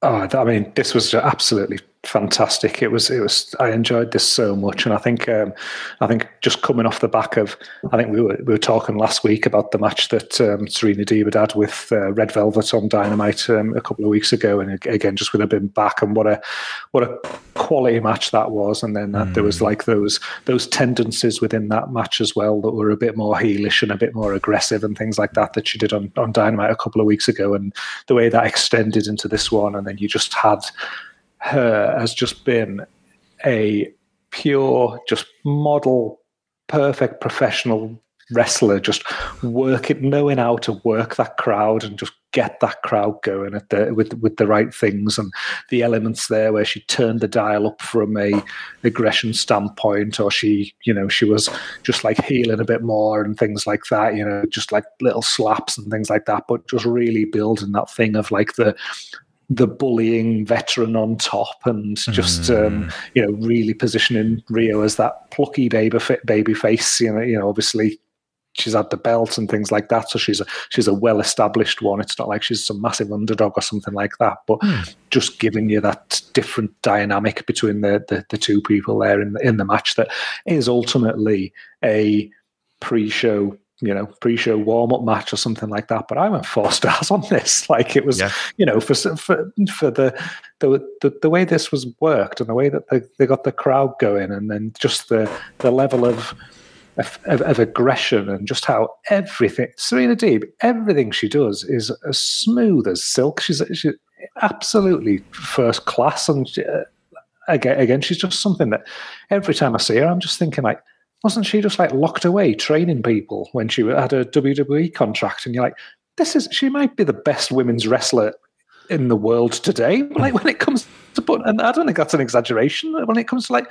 putting on matches, because every time you see her, she's she she comes across as just like just mm. excellence. Everything about her is just her timing, just the everything is absolute perfection. And just like, I think when she's like applying that submission at the end, she's like driving Riho's knees into the mat, you know, just before applying it and things, just for that extra bit of hurt before you're then putting on the submission to win the match and things.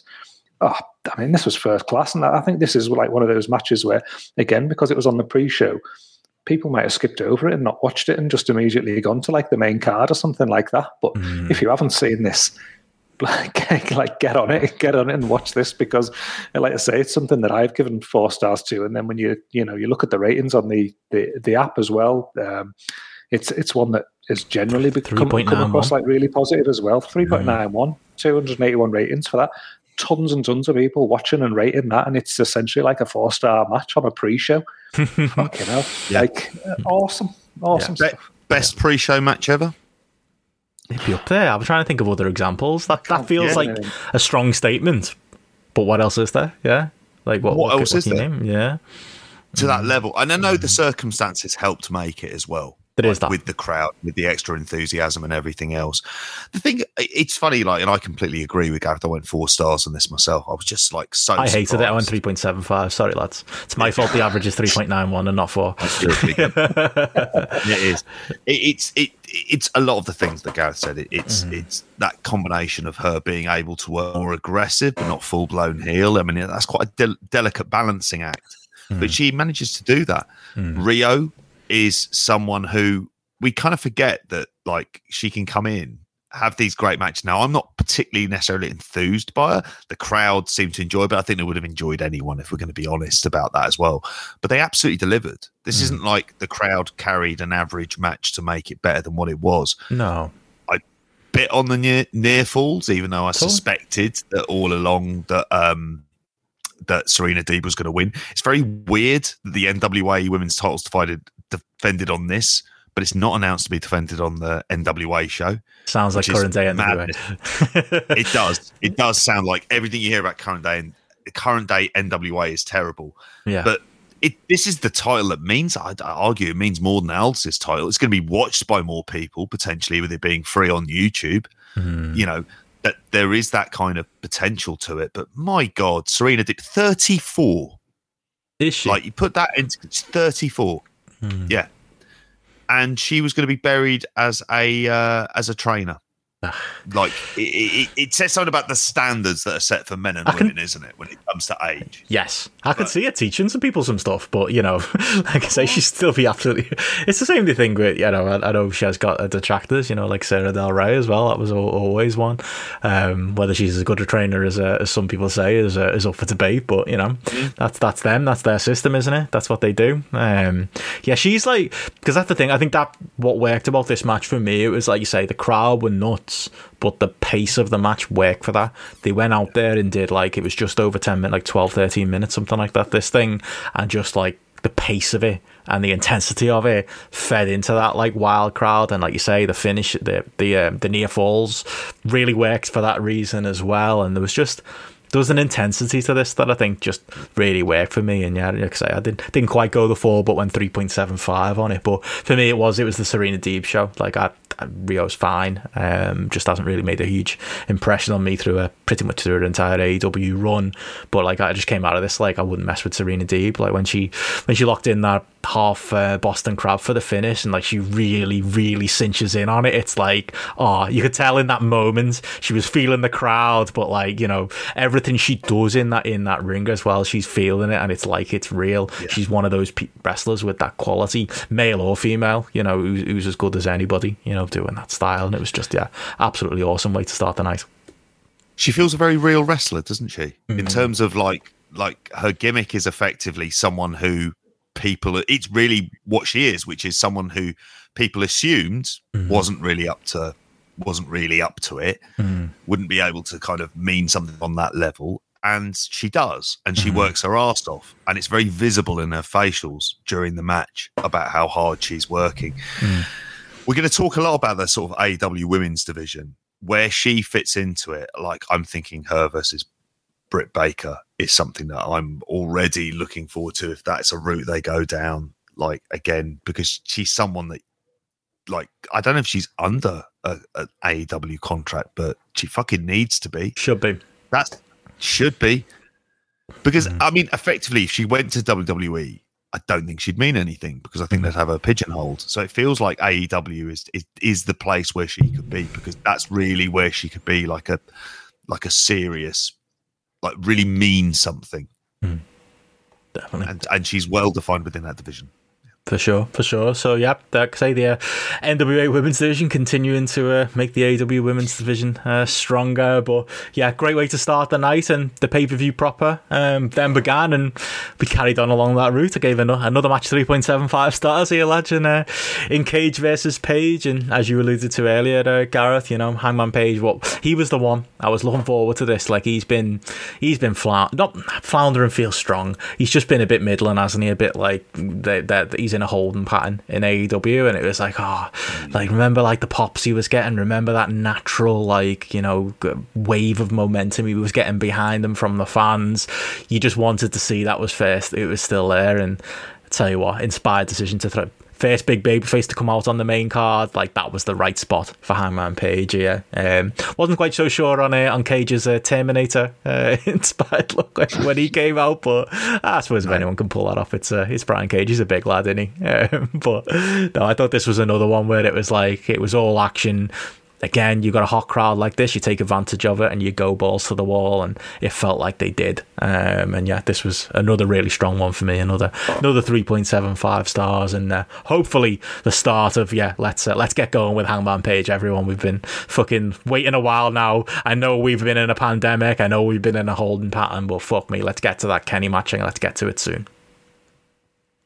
And I think they will do Mm. for this. Like, on, honestly, to God, it, like, I'm like you guys. I'm delighted. Like, I'm delighted that the momentum feels like it's very much there. Mm. I suspect they're waiting for that big moment in front of a big, hot, sold out crowd, and they've just mm. been holding off, and it kind of that's created the kind of holding pattern.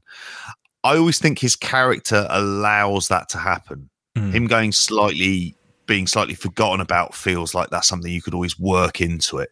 The idea of him losing to a Brian Cage didn't feel ridiculous. And I've I'll be honest, it's probably a little bit of like Brian Cage credit. Like I, I honestly to God, it was one of those pay-per-view matches, and you see this from you don't always see it from Brian Cage. He's very hit and mm. miss on these fronts. But he was it was like he was he knew that even though it wasn't going to win, it's a big match mm. he's got a kind of little storyline there as well with him and the slow burn face turn as well.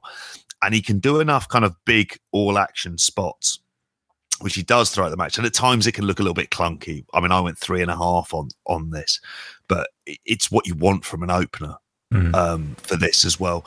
And I think, yeah, Brian Cage kind of lived up to his end of the deal, even if that gear made him look like um, you remember from the Paedogeddon episode of uh, Brass Eye. And they and the and yeah, like the cyborg paedophile going. I know what you mean, not- yeah. obviously it's That's going in the show, and just somebody find me that. It's like him sta- staring across like that. oh, amazing. Cybernetic wrongcock, I think they described him in this show, but I could be wrong. There's another one trending well on Grapple Gareth.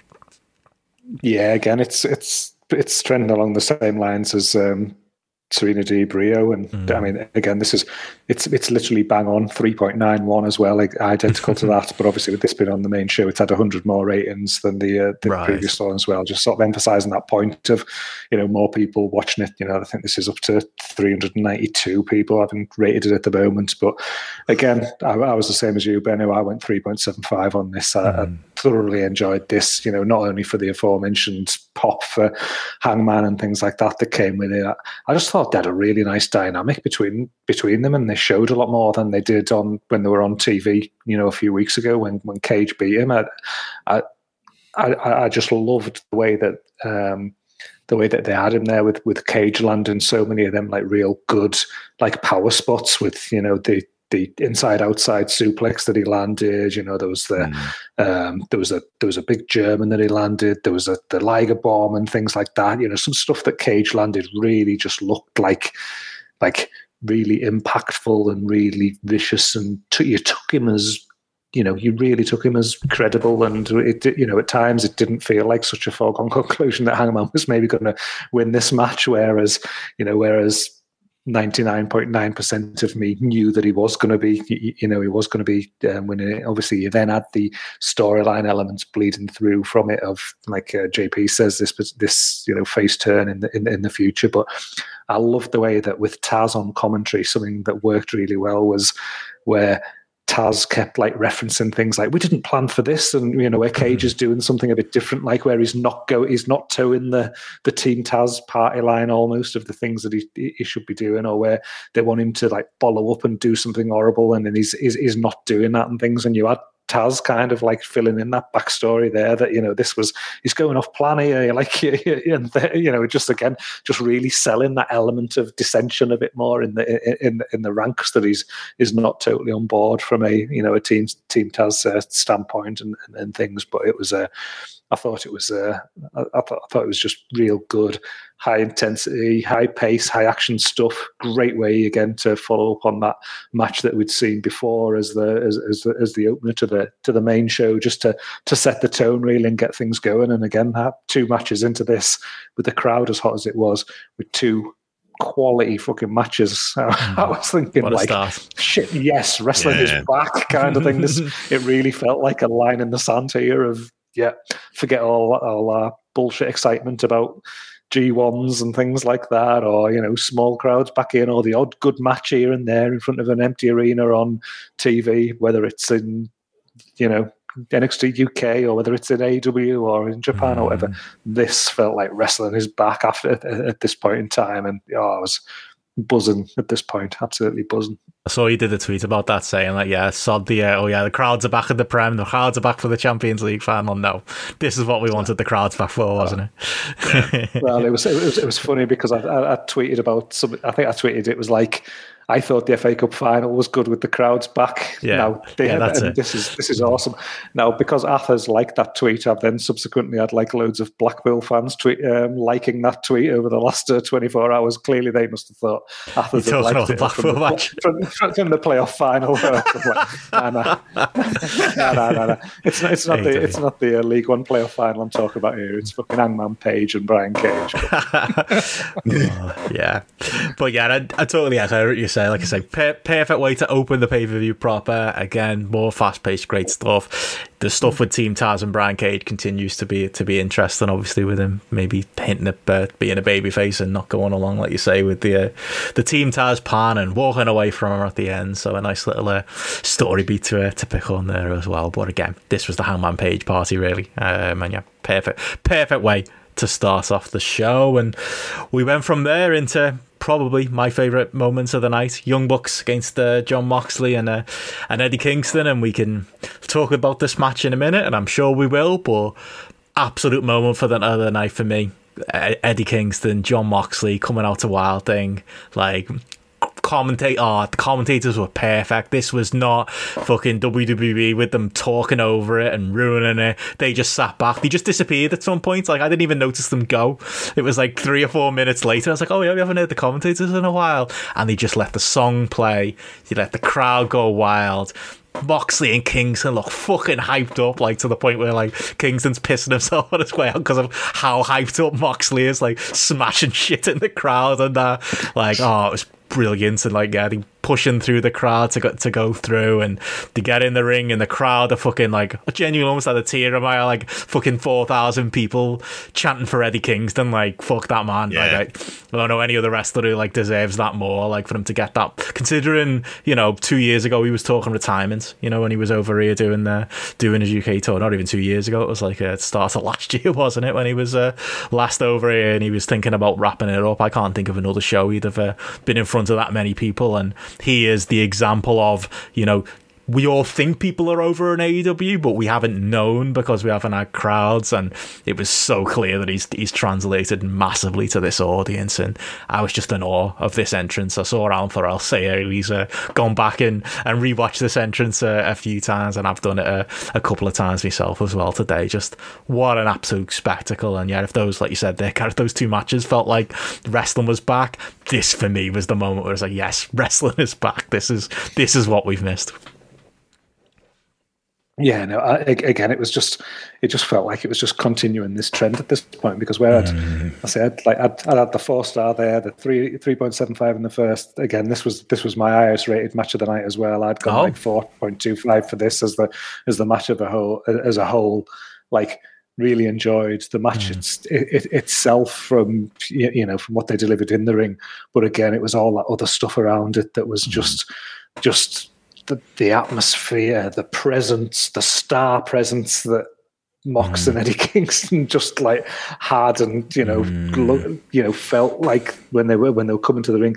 The book's been very good foils for that in the in the hmm. way that they've been presenting themselves recently as well, with you know them very much you know I, I, th- I think the the work they've put in to make you dislike them down that heel side of things has, you know, again paid off a bit extra tonight at this mo- uh, on this night at this at this particular moment as well. And I just think that jump start uh, of the match as the streamers fell, what a perfect way just to get this. Go- it was it it was just it was it, it couldn't have been more perfect for the ring entrance to then just bleed into that and the Yeah. match to just start in that way. And you were just like, here we go, we're off to the fucking races here, and this is uh, this is going to knock it out of the park. And oh, it it it, it did for me. I, I, I just think uh, I think it was just one of those where you know where you talk about the crowd enhancing something. Like this was again was just that perfect example because at so many points during the start to finish point for this where the crowd are just going absolutely bonkers and so into it. It was uh,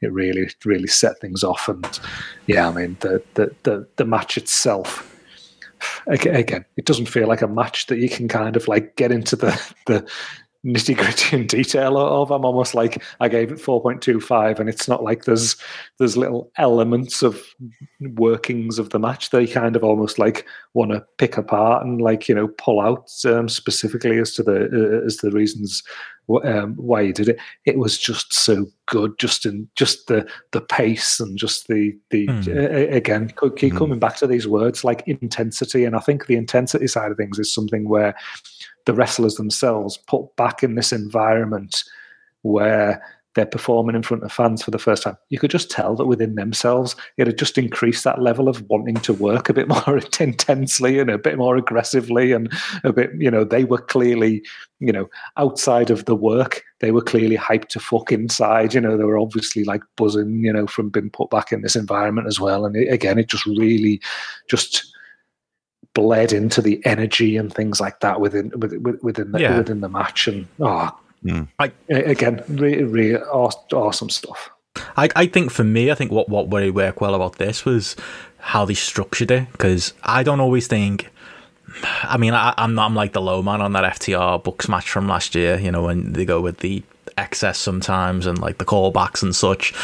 All that kind of works now. You know, they're doing callbacks and stealing other people's moves, but they're the heels, so it's all right. You know, it kind of it kind of works for like what the Bucks are mm. right now. Even if you know personally, I'm not a huge fan of, of that act, but I'm always a huge fan of the matches, and it always, you know, I'm never gonna say they've got go away heat with me because they can deliver matches like this, and it makes you, you know, it'll make me forget my little misgivings about like some of the the character work and such that they do outside of the ring. But I think what really worked for me for this match, yeah, it was that it was that it felt like an epic tag. It like went that that level further than like you know there was a the, you know the point in the match where um you know Frankie Kazarian turned up as the you know the uh, the elite hunter and Yeah.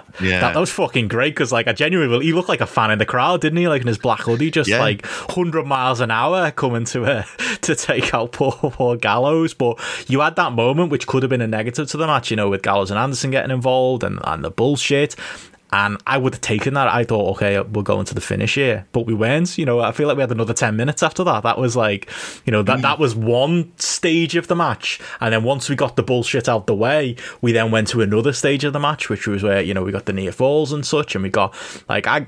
You know, call it investment in the characters or, or the people, or you know, just getting swept up in the moment. But I bought on every near fall after that point because it felt like it could end at any point, and it felt I felt emotionally invested. Like every part of my being wanted Eddie uh, and Moxley to win. And, you know, every time they kick out or every time there'd be a near fall or the momentum would change in those last five minutes, I was with it for, for every moment of it. And that's like that. I think that's the highest praise you can you can give a match um, in this year. And again, I'm sure the, the crowd helped with that for me. But, you know, I went 4.25 on it myself. Could have could have gone higher. I was hovering over that four and a half button. Um, you know, maybe maybe on rewatch I, I, might even bump that up a little bit. But yeah, same as you, Gareth. Absolutely love this thing, and yeah, I thought it was just the perfect match for the occasion. In a match, JP, that maybe we talked about on Friday as being one where eh, there might be you know you know chemistry wise, can you see Mo- to, to Moxley and, and yeah. Kingston work with like a book style? And tell you what, they did because it was just you know it was it was just, it felt like a traditional tag. It felt like a tag you could see in any in a great tag team wrestling company at any point in history, just with you know a lot of modern elements added to it. That's actually on my notes. Mm-hmm. But this, I was just shocked how well they plugged into it because mm. in some ways it shouldn't work, but it, mm. it really did, and it says so much about the Bucks. And here it felt like, especially with Nick Jackson's new look, mm. which really works I think them yeah. as as an ultimate like kind of really shitty heels, and his kind of laconic matter manner works better for like kind of the promos. If you watch the package at the start, it, I, I, went four stars on this, but I was actually in the I was actually starting to rewatch it because I was watching the entrance. I was like, that feels a bit low. Like I was looking, I was like, okay, I, I need to see this again, and I will go back and watch it again. I agree with so many of the points on this. I mean, I bit on all of the near falls. It mm. felt like a, the Doomsday device, like stuff oh, like the oh, when they yeah. did when they That's when so they cool. were going to do the sheet. That was great. Mm. Like when they said it, I was like, that is fucking canny. Yeah, Doomsday device. Like fair enough. And the um and uh, like when they were gonna were trying to set up Moxley for the um Shield power bomb and they were doing all the mannerisms and stuff. Like that's the kind of stuff where you, it's like you think whatever you think about the Bucks on that kind of week to week TV basis and their characters, when it comes to big matches, when don't they deliver? Yeah, it's true. Like that's really it now. It's like when don't yeah. they do it? Mm. Because you really strike like there's matches of theirs where you you don't like as much as other matches. They're never bad. Like they are like kind they are so genuinely incredible, which is kind of why I was like, all right, the finish you'd completely convince like convinced That's me kill him, well didn't he? Yeah, yeah. I mean, I don't know. I still think there's there's places that they can go with it. I was shocked that they pinned pinned um, Moxley though. Hmm. That was the that was, I was like also kind of surprised by uh surprised by that.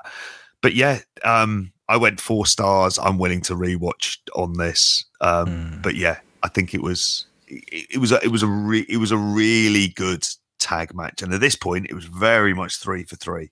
Yeah, it was looking like one of the greatest wrestlers of all time at this point. yeah, and, and, and, for that point about like the tag and the, the way it was structured and the way um, whether it w- they would work as a partnership and things like that. I think it was after the after they did that Shield fist bump spot. Um, there was a hot tag to Eddie Kingston. Oh mate, yeah, you got to mention was, that. It, yeah. it, was it was the hottest hot tag, like yes. him coming in. I was again just just for that moment of you know working to get to that point for him to be able to come in. That was one where you know you're a bigger, you know, you know you're a bigger bloody Eddie Kingston man than me, kind of thing, you know. But I, have I've definitely grown and enjoyed him like more and more as mm. as this AEW run's gone. But I, I had a tear in my eye for that for that, that, that fucking hot tag.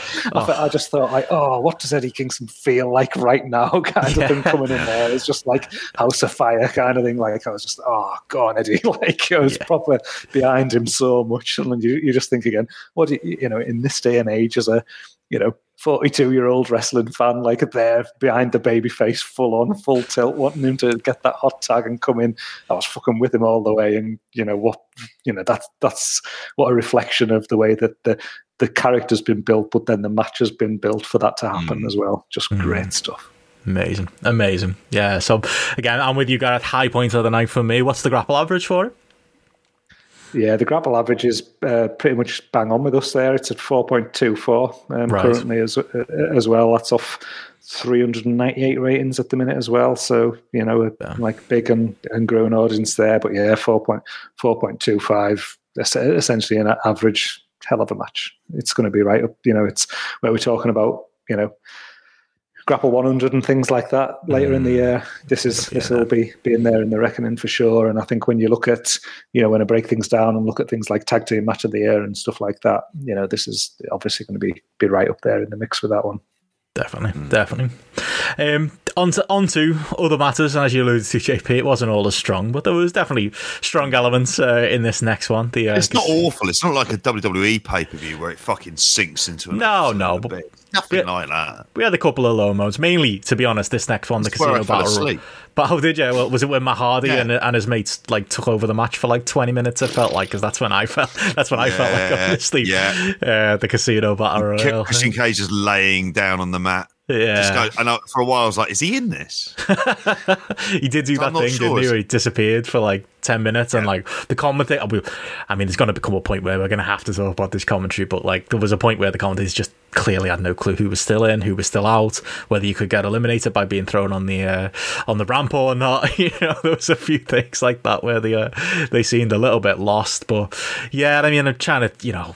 Definitely not going through point by point on this one. Um, Lio Rush was the surprise. You know, okay, I'm sure uh, JP was rejoicing, the uh, the big MLW fan in, in the room. Although saying that might not be eligible for the draft now, JP. So uh, yeah, that could. Uh, he lost the title back to. Myron Reed, if you remember. Oh yeah, I did watch that. Uh, Yeah. Rush, Rush Oh, Reed two gone. clash.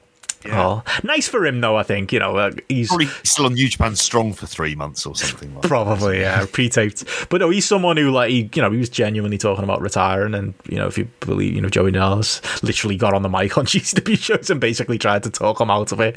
Um, and you know, you know, he, he's getting this, uh, getting this run now. We we probably all seen a bit too much of a Mania weekend to be particularly excited about it, but you know, he's getting this AEW run. Feel bad for him coming in on the same night as Mark Henry because it's like, but wasn't that the story? that He had the he had heat with Mark Henry in uh, in WWE. Um, but yeah, I, I don't know. I wasn't hugely uh, plussed by that one. I was maybe hoping for a bigger surprise, but maybe maybe we work ourselves into a shoot with these things and start our imaginations run run wild when we should probably be a bit more realistic. And it's probably going to be a Matt Sydal type or a or a Lio Rush type for these things. But yeah, we can talk about that. We can talk about what I think was the the main point of the match was the uh, the final two, um, Christian and and Jungle Boy. I thought that was you know if this was WWE.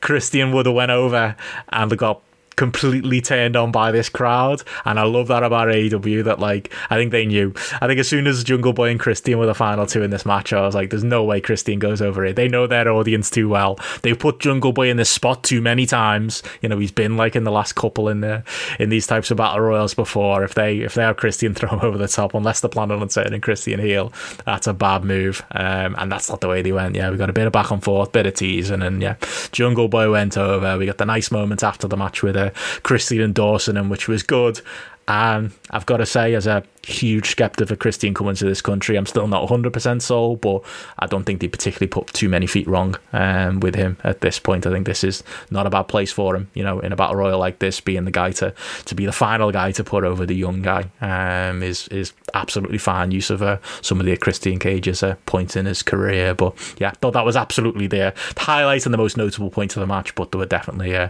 bits in this one where, like you, JP, I was uh, feeling like I was going to fall asleep.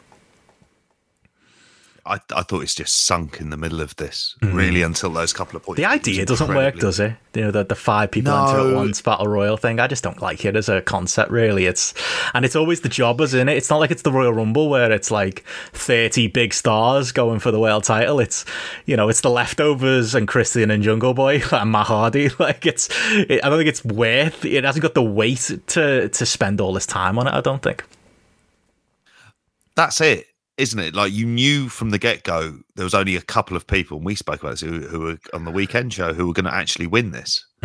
It was like the mystery person, Christian Cage, and then we sort of said, "Well, who else there? Yeah, Jungle Boy. Jungle Boy was would be as as good a shout." So I was kind of happy for that because it's a good TV match, and you can go back to Christian Cage really at any time, can't you? Um, Lio Rush being in the company, I think there's potential for some good matches. I think that's what he would kind of offer you. It's, He leaves that Prince it gimmick at home, maybe. fit- yeah, I don't fucking bother with any of that. Just don't humour him. Just say, if he turns up with the costume, just go, no, absolutely not. Put it back in your bag. normal clobber, not fucking accepting that in the slightest. Um, but he can come in and have some good matches. It's just, and, and you know, and some of them, like people like Ten, got a good reaction, which I Yeah. thought was a bit like kind of. I thought it was quite nice, but it's also interesting. Like, it goes back to your earlier point about um, like you don't really know who is over because Hmm. so many of these people haven't worked in front of crowds in AEW. Also, to bring it back, I was also delighted the crowd booed the Bucks, which was something that, that kind Yeah, of I, wa- I wasn't oh, convinced of that. was- Yeah, it was part of that opening to it. But anyway, back onto Yeah. onto this one. on I'll take here. all that on that one. Like, it, it, it's it's it's it's a it was a overall a kind of it, it was like the right result. It's like twenty three minutes, and there's so much of this that feels like it's just kind of lagging. I think I went two and a half stars on it in the end. Like it's the right result. I'm I'm happy with where they got to for it, but it's not like it was a pleasant experience in order to get there. And it just sort of brought it slowed things down for me at that point. And obviously, when I woke up the next day, I started watching from that point, and it still felt like it was like in that little bit of a rut. I don't know, Gareth. How do you feel about it? Yeah, I mean, I think for me, it was just kind of get. It was at that point where, yeah, likewise, where you'd had those three awesome matches beforehand that, you know, they couldn't keep it going. Yeah. I think at, at that point, you know, probably was starting to just like feel like I was flagging a bit myself as well from a tiredness point of view and things like that. And this and something like this coming along doesn't doesn't help when it lasts as as long as it it, it does. I mean, I, I'm not I'm not a big hater of you know battle royals and the casino battle royal format. I'm not, you know, I'm not overly negative on. I don't mind that it, it it is a bit different, you know, and I kind of like appreciate mm. it for the. I don't know the the mechanism that it is. You know, if it is there's there's four guys in there who might win it and get the opportunity, then well, you know, at least there's there's there's four guys in there that you still like thinking about, and it gives you gives them something to to work towards at the at the end. I mean, I thought you know, looking at you know different elements in it, I think it was probably like a good tool for AEW though as well, just to just to evaluate how over certain people Yeah. were with that live crowd as well, really. And it was it was almost like a bit of I know market research is a word they've used in the past kind of thing, but it was it was probably a good little bit of market research for them as well, really, just to see the reaction some of these guys got. Because I mean, you Well, they react to market research. You know that better than anyone else. They seem to take it seriously, whereas WWE do it effectively because they feel like they're obliged to do market research.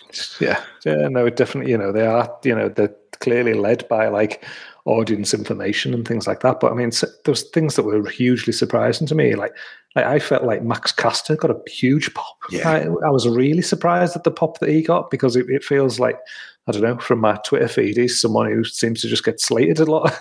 um, you, you know, um, that when. Um, comments Oh, he's got- I think like he's got over, some. over the weeks and things like that. But again, it was something that ju- you know just came, you know, that that surprised me. The level of pop that he got there. There was other things with, like I thought Colt Cabana got a great pop, which I was pleased about. You know, it's I'm always pleased to happy to see Colt kind of get a uh, get a good reaction and, and and things. Whereas he feels like he's someone who's been a bit in the background and stuff of late. I thought that was that was nice from from that point of view. Um, I mean, in terms of like more of the the key stuff in the match. I mean, Lio Rush been the surprise entrance. I mean, I was just thinking back to our show either last week or the week before, where I think I think my line was, I think after the last few months, I've just realised I'm not a Lio Rush guy at all. So then when when he came out, I was like, I did think you. yeah, like you know, I was like, oh god, like that's the surprise, really, kind of thing. But I suppose I'll I'll try and enter it with an open mind and think, okay, let's. Uh, he's clearly a guy who's got you know plenty of upside and things like that, and maybe some of the presentation with him in MLW and GCW and things like that hasn't been to my cup of tea. And someone like that performing in front of a you know, no crowd or very small crowd, he's not getting the same level of reaction for some of the stuff that he he can do, and then he's probably not putting in the same effort in certain instances as well when he's thinking, you know, his work, you know, who's he working in front of and things like that. So potentially he might squeeze more out of him in the uh, in the AW environment. But I was just made up to see Jungle Boy go over at the end, and again, it was just like as you know, we've talked about countless times, having this core pool of people there that they're building as their own stars that they're growing over a hmm. number of years, and they're slowly putting this like development and pieces of the puzzle in place. And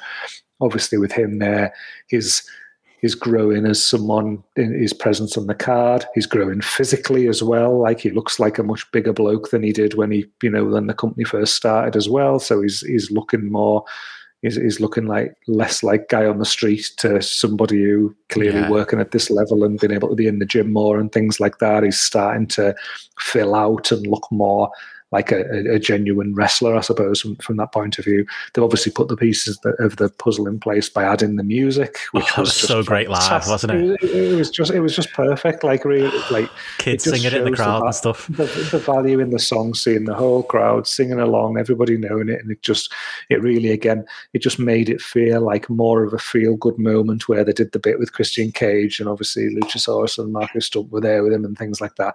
It just had that feel good element to it with everybody singing along there, and it made the win of the Casino Battle Royal feel more important than other ones have felt in the past as well. You know, so again, again, it was just it was just another tick in the box that they gave there. So, I mean, although I went three stars on this, that's spot on. You know, for me, like a three star battle royal, it was something that I enjoyed to a certain level, and and, and yeah, but I came away from it thinking it delivered probably what I expected from it, and maybe maybe a little bit more as well. It, it was a it brought you down a little bit after the th- opening to the show, but not too far that you were thinking like, no, this has dropped off a cliff or something like that. It still felt like, yeah, this this show's on, it. and and just for that moment alone at the end, it was another big s- s- positive spike to the show where I felt like there was something really strong in every match to this point. With that, with the finish with Jungle Boy winning was another great like tick in the box there for me. So uh,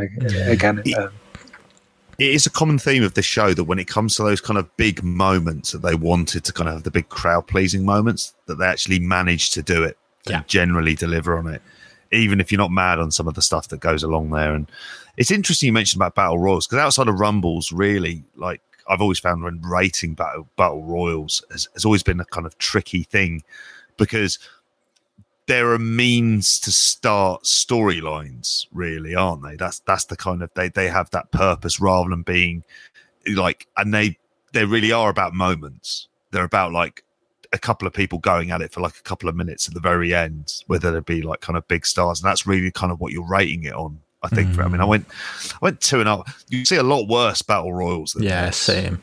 but but yeah i yeah you have to bring the crowd down can't you you can't just have it's not fucking pwg No, I can see that argument definitely. Um, for me, I just yeah, the time investment in a match like that, just in the middle of a card, for me doesn't work. But when you say that, where else could this have gone? You know, if it wasn't going to be the pre-show, if it couldn't be the opener because it was the first show with a live crowd, yeah, it, you kind of got a bit of a Sophie's choice there. So I can see that, and yeah, overall, it it gave the uh, the outcome that we all wanted as well. Like you said, Gareth, we got that that test of who was over and who wasn't. You know, even you mentioned a few names there. Even Brian Pillman got a you know nice response. The Varsity Blondes as a tag team got a got a nice response there as well. Yeah, worth it if anything for that that little bit of uh, of market research there as well. But yeah, moving moving on from that into. Uh, the next match, and yeah, this is where I was really disappointed. I gotta be honest, lads. Uh, Anthony uh, Ogogo and Cody Rhodes, and yeah, I just I feel like they fucked it. To be honest, like I, it's funny. I've been on a roller coaster with this feud because I hated hated that first Cody promo, and there's a lot of issues with it. You know that you can. I was on True Heat on Saturday morning. and They put it way better than than I ever could. You know the uh, the issues with you know Cody Rhodes putting himself forward as like this uh, this person speaking on behalf of you know um, black rights and about you know how him having this multiracial baby is going to solve everything and all of the problematic issues with uh, with, with with that that promo that was very very rambling at the time. You know, as we talked about last week, big a bit of a turnaround on the feud when Anthony Gogo got going. You know, as far as his uh, his tweets and his promos and his building interest in this thing. Yes, there's a clearly a, a heavy layer of, of irony uh, involved here. You know, uh, it's not like we're uh, we're all particularly a British patriots here, but definitely uh, Anthony Ogogo uh, gave me a bit about a bit of that. You know, England and uh, in the Euros uh, that, that I'm hoping to uh, to have this summer. Uh, in that, yeah, you're like, oh, you know what? If we're gonna go full campy Rocky movie, fuck it, let's get into it, let's go. And he was so good in that role that like it kind of taught me into it a little bit. Probably the the warning signs were there with you kind of how haphazard that pro that uh, that segment was on Dynamite. Again, one of the worst segments I think they've done on Dynamite. To be honest, it just it went nowhere. QT Marshall wasted time for a couple of minutes talking, then Cody wasted time for a couple of minutes talking, and then they just all walked to the back politely. It was like, come on, give us a pull apart at least. You've got 800 people out. what are we doing? And that's what this was missing. It, it, was just like, it was almost like we just went straight to the ring. I, I was expecting pomp and circumstance. I was expecting, I'm sure we'd all rip him for it, but I was expecting Cody to come out like, you know, mm. riding the back of a fucking eagle or something like that, or like you know a big fucking American flag in the background, or like you know flames and explosions and you know all of that. And yeah, we didn't really get it. It just we just got a match, and you know on a show where there are better matches this wasn't the, the place for, for Cody Rhodes to try and carry Anthony Ogogo through a 15 minute odd match or however long it wants and, and have a back and forth and, you know, see how whether whether Anthony Ogogo can go go. Stealing that from Alan Farrell. Um, you know, it wasn't the time for that. It was the time for bullshit and. Do you know what I mean? Ogogo. According to Will, that's how you pronounce it. Who did warn us about the finish of this match, he is right. But yeah, I wanted that. And I if, if maybe I was being a asking a bit much, you know, 10 second to go go knockout, 30 second to go go knockout, couple of minute ago go knockout, but something akin to that with, you know, Cody with, you know, in blood with Dustin holding him up and a big emotional moment at the end that Cody can come back and get revenge for. instead, we got to see Anthony Ogogo do an Olympic slam and, uh, you know, give a go at wrestling. And he looked fine. You know, we answered that question. He looked all right, but ah, I just don't know if this card needed this really uh, in the face of everything else on it. And yeah, I just left quite disappointed, not only in the match but also in the result in uh, Cody going over. And yeah, Will will take his victory lap. Maybe maybe shouldn't expect Cody to to put over somebody at you know Anthony Gogo's level of experience or whatever. Um, but yeah, all in all, came out of this one disappointed, and yeah, in a way, it was something I was actually once it got to the night quite looking forward to. I don't know if I was disappointed, mm. and maybe it was just me because I had very low expectations of how good this match you did, You be. did say that for going in, yeah. And I felt like so I found myself the entire match almost just watching Anthony Ogogo, mm. like quite intensely, just seeing how he moved, seeing how he sold, just seeing his just if he gets it. And I think he does. Like I honestly to God, I think there's something there. Mm. Now I do take on board like the the issue with Cody kind of booking himself to win. And like originally I'd gone three stars and then I was just like, nah, that's not a three star match. I, I, went two and a half, but it's partly, I think, and, and I think partly I'm doing this because I was so surprised at like even the moments when he was running the ropes and he was doing his, his leapfrog and the rest of it. He, he looks like a professional wrestler. Oh, a boxer, now, good footwear crazy. uh, no, different type of footwork. No, I'm not having to go at you. I'm just saying that's. Uh, oh yeah, yeah he's gonna he's gonna know, isn't he? Like he's gonna imagine that's the easiest day in wrestling training for him. Oh, this is where you put your feet. And he's like, yeah, sounds got it. Thirty seconds done. mm. It it's funny that like, but even his selling, I thought his selling was good. Mm. Like when he was doing things like uh, selling his shoulder at various points and, and the rest of it, and then there were points when like Cody would attack his his um, above his right eye, so he gets the blood into there. Even though the blade job itself didn't really kind of work per se, I like the idea of it. Um, where you go from here, I don't know. Like, is this just we are? It does feel like, and I've been wanting to be give Cody the benefit of the doubt. However, it feels like someone comes in and Cody beats them. And then they kind of go away for a bit. So like I'm just now thinking, and now what? Because he he's gonna be taking time off. No? So like like really at this stage is it gonna be is it gonna be Nick Comoroto from from the fat from the factory or whatever it is they're fucking called. He seems to be paired with Dustin, doesn't he? Like, yeah, yeah, doing that on Dynamite this week. Maybe you'll remember he was so feuding with Pentagon. Maybe Cody. Oh yeah, that one. oh, Sting. We built that match, didn't we? Oh yeah, the Shaq thing when he disappeared from the ambulance. Hey, let's go back to that. He'll he'll come up with something. it won't be a go go. Yeah, it is. It is at that point where I've kind of more. You know, if this was WWE, would I be doing this? But I've been more like kind of willing to give him that bit of leeway. And and really at this point, I was like, and now what? Like, really, what was the purpose of this? Because I kind of thought a go go has to be kind of destroying you even if he lost and he just took advantage of the fact that he's he's inexperienced. But we didn't get that, and it's not like that crowd massively reacted to it. I That think was this surprising. is one of the ones That was where surprising. I thought the crowd were quite quiet. Like Mhm. this was the first time, and that's for me. But I would, I would say, I thought a go go, given the circumstances, given how li- little we had seen, was much better than I thought, and it's kind of really taken to this. And I was thinking of the time that I last saw him, and that was at a terrible Raw house show where hmm. he was in the ring and he was slapping hands, and he's a very different character from that and but when he comes over here, I think he's you know there's something there, but put him in with the Cody feud. Now you think in hindsight, it's like okay, it's raised his presence, but yeah, let's wait and see. What do you think to that, Gareth? Because I think the counterpoint I've heard a lot is like, I think Will made the point himself. Is like, at the end of the day, Cody is here, and the people he's working with are usually quite a bit lower.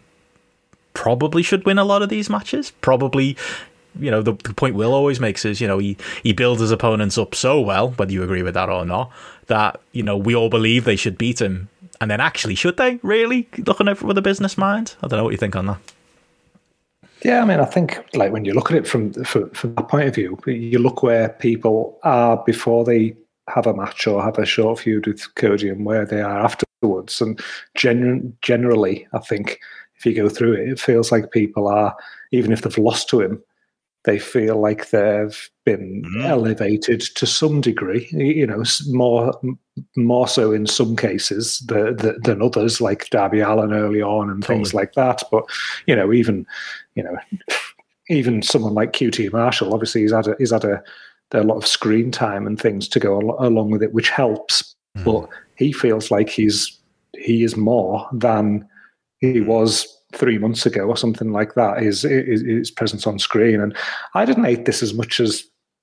Well, say hate this. You didn't say you hated it, but just you know, I think I just wanted the I- I- I- spectacle. I, wanted something different. I think it's not a match. I, I can, I, I hmm. can, I can, I can see what, like, from that point of view, what what you wanted, Benno, because I was hmm. exactly the same. I wanted, you know, I, I wanted it to be that something big and something a bit different, and I was all in for like the quick knockout or things like that, something something shocking that went along with it, or a bit more like um, pomp and circumstance about it, or something like that that went that went went along with it. But um, but I think for All I for think me, was that trance version. the trans version, yeah, yeah. as, as- as soon as I as soon as I said that, that's all, that's started ringing in Macho my, Man chewing his fucking cheeks out. my, Yeah. my, my head as well.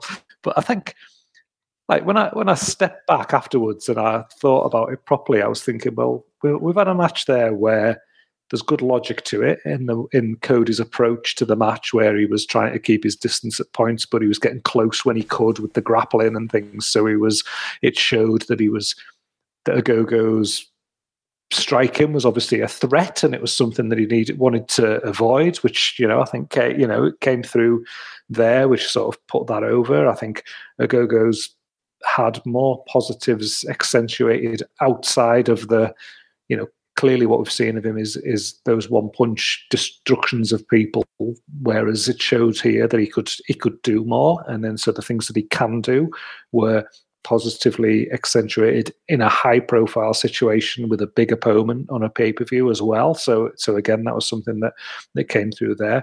I think there was a lot of points in the match where Cody was very much in peril, which made Ogogo look strong, look a threat. You know, something that um, you know further down the line is clearly somebody who's going to be a you know big opponent for other people within the within the company as uh, uh, as well and you know he didn't feel like somebody who's going to be disappearing away and you know fall into the background or something like that and you know you could argue at the end that he could have or should have won after that you know bolo punch and up, uppercut but they as they were putting across he'd had two matches you know experience and and the commentators kept coming back to that and Cody fell and he fe- you know he fell under the ropes so he couldn't pin him things and there was that kind of like bleed into the inexperienced side of things maybe been something that he you know that that came to play he could have maybe moved him and pinned him more quickly as well and then and then I think also the blood as well I, I don't know if that blood was intentional or, or not but the fact that the blood was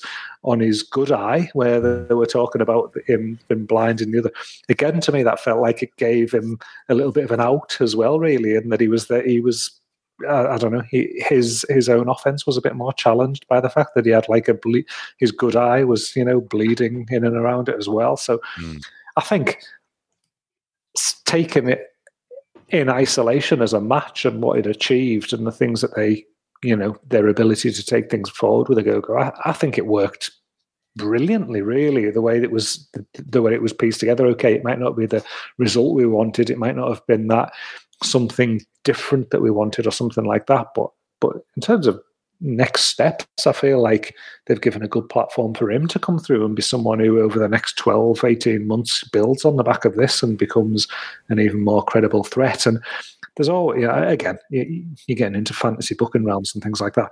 But there's always the opportunity now for him to just fucking turn up on Dynamite and blindside Cody Rhodes and knock the fuck out of him and take him off TV for a month or something like that to, to give him the t- to give him the time off that he, that he needs, and then you gear up to match two, and maybe he wins match two or something. You know, potentially it's I know, yeah, it's pie in the sky a bit because Cody's feuds seem to last four weeks and then he moves on to the next and things like that. Mm. But I think the opportunity is there for for that to happen, especially with the anticipated time off that he's going to need to take.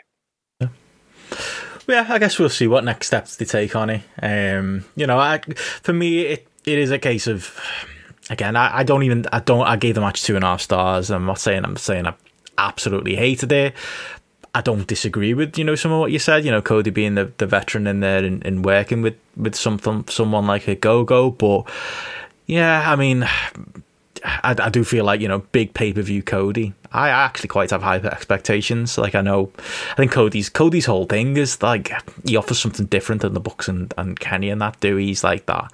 He's like you buy in emotionally. He's like you buy into the crowd kind of wrestler. And I, yeah, I just don't think it it, it met that Cody pay per view match standard for me of, that, you know, of maybe like you know a big a match that gets the crowd going, and especially you know being the first one with a live crowd that really gets them them into it and creates you know that bit of spectacle that maybe you don't get it in other people's matches, even if the work you know was absolutely absolutely sound. But yeah, uh, I guess we'll see where we go next. I'm not one of them people who's like, oh, Cody's the next coming of Triple H or he's the next coming of Jeff Jarrett. Don't get me wrong, he's a clearly an egotist. you know, not every decision he makes is right, and you know things like that promo we shouldn't uh, he shouldn't get away with. But you know there is you know the the counterpoint of the fact that yeah you know again Darby Allin's the the best example, but you know people he's worked with you know coming out better if maybe not on the winning side. Um, but again, yeah, with Cody, who knows what Dynamite's gonna gonna bring? He might come out there and cut a promo on Lance Archer. He might come out there and go back to the Pentagon thing. There's no predicting it um, where he's gonna go next. But so that's the the joy of being a, a Cody fan. Before before we uh, move on, I can't um, I can't let it go by and not ask you about your thoughts on um, canines for warriors, the uh, rescue and rehabilitation Wow. of dogs. Somebody tweeted about this earlier. I was like, there was a there was a what? yep. Um, I had to look at that, and then I looked at it. I like the way was Gareth's throwing it to us here, JP. He's being careful with Yeah. the, the corporate side of things. Don't want Big Tone to listen. it, it was a bit weird that this was a very specific kind of charity, isn't it? Yeah. And it's generally like Memorial Day weekend. So Yeah. he could be generally doing a bit of rah rah stuff, but he's it's like someone high up said, Hmm. I want to focus on the dogs. So why do you want to focus on there's lot we could get some truth. No, dogs. Hmm. Want to focus on the dogs. That's that's the point of the advert. You're like, okay, so whoever that person high up is really has a thing for dogs and really wanted to kind of set that up, didn't they? And they just let us knew. I my Keep immediate, in- my keep it in your immediate thought now is hiding in plain sight. Let's just say that. There's no plausible deniability here. Right. Keeping that going. Keep the flag makers in, uh, Would- in business. Do you remember that? Remember the the guy? Oh, who was it? He was in The Simpsons, and he married one of um, uh, Marge's sisters, and he had the thing with the fish. Do you remember that? No. Oh, okay. You need to look back. Somebody in there will would would uh, yeah would would get what I mean. That he has like a he's a sex thing for fish, which I don't even know that fucking works. to be honest. Oh, was this Troy McClure? I think I remember that. Yeah. Troy McClure, Yeah. that's it. Oh, fuck me. Yeah. Yeah, there is no plausible deny deniability here, folks. It's it's out there. Big Tone hiding in plain sight.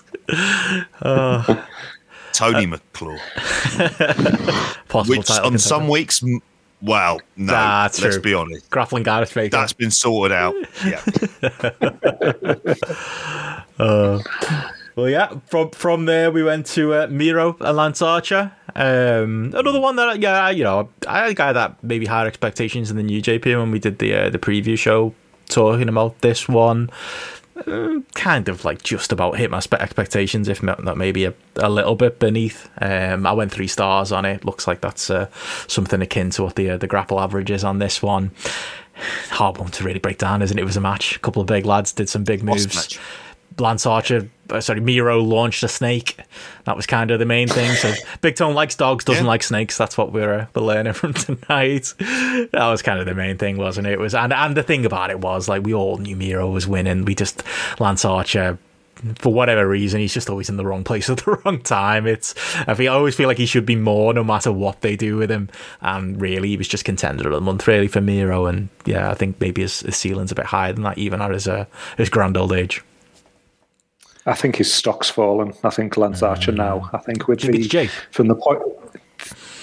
I- I, just, I just think that from the point that he's been in now, and then the, the matches that he's been in, and the opportunities he's had, and the vo- mm. number of times that he's he's lost now, and things like that, it feels like now he's he's lost that air of credibility hmm. to to me. Like he, doesn't feel he, doesn't feel like a genuine. He, he didn't feel at any point in this match like he was a genuine threat. I didn't No. think for a second he was gonna he was gonna win this match, and that he just he almost just feels now he's just that kind of mid to upper mid card big guy who other people can beat to make them look good and he'll put on a good match and you know good brawls and things like that to to help get them over and it feels like now that's his his purpose in the company rather than him having any you know any bigger bigger role to play beyond that or something you know something something along those lines. And it, again it was it was one of the matches where you know I've gone three stars as well. It was fine. It was you know it was a good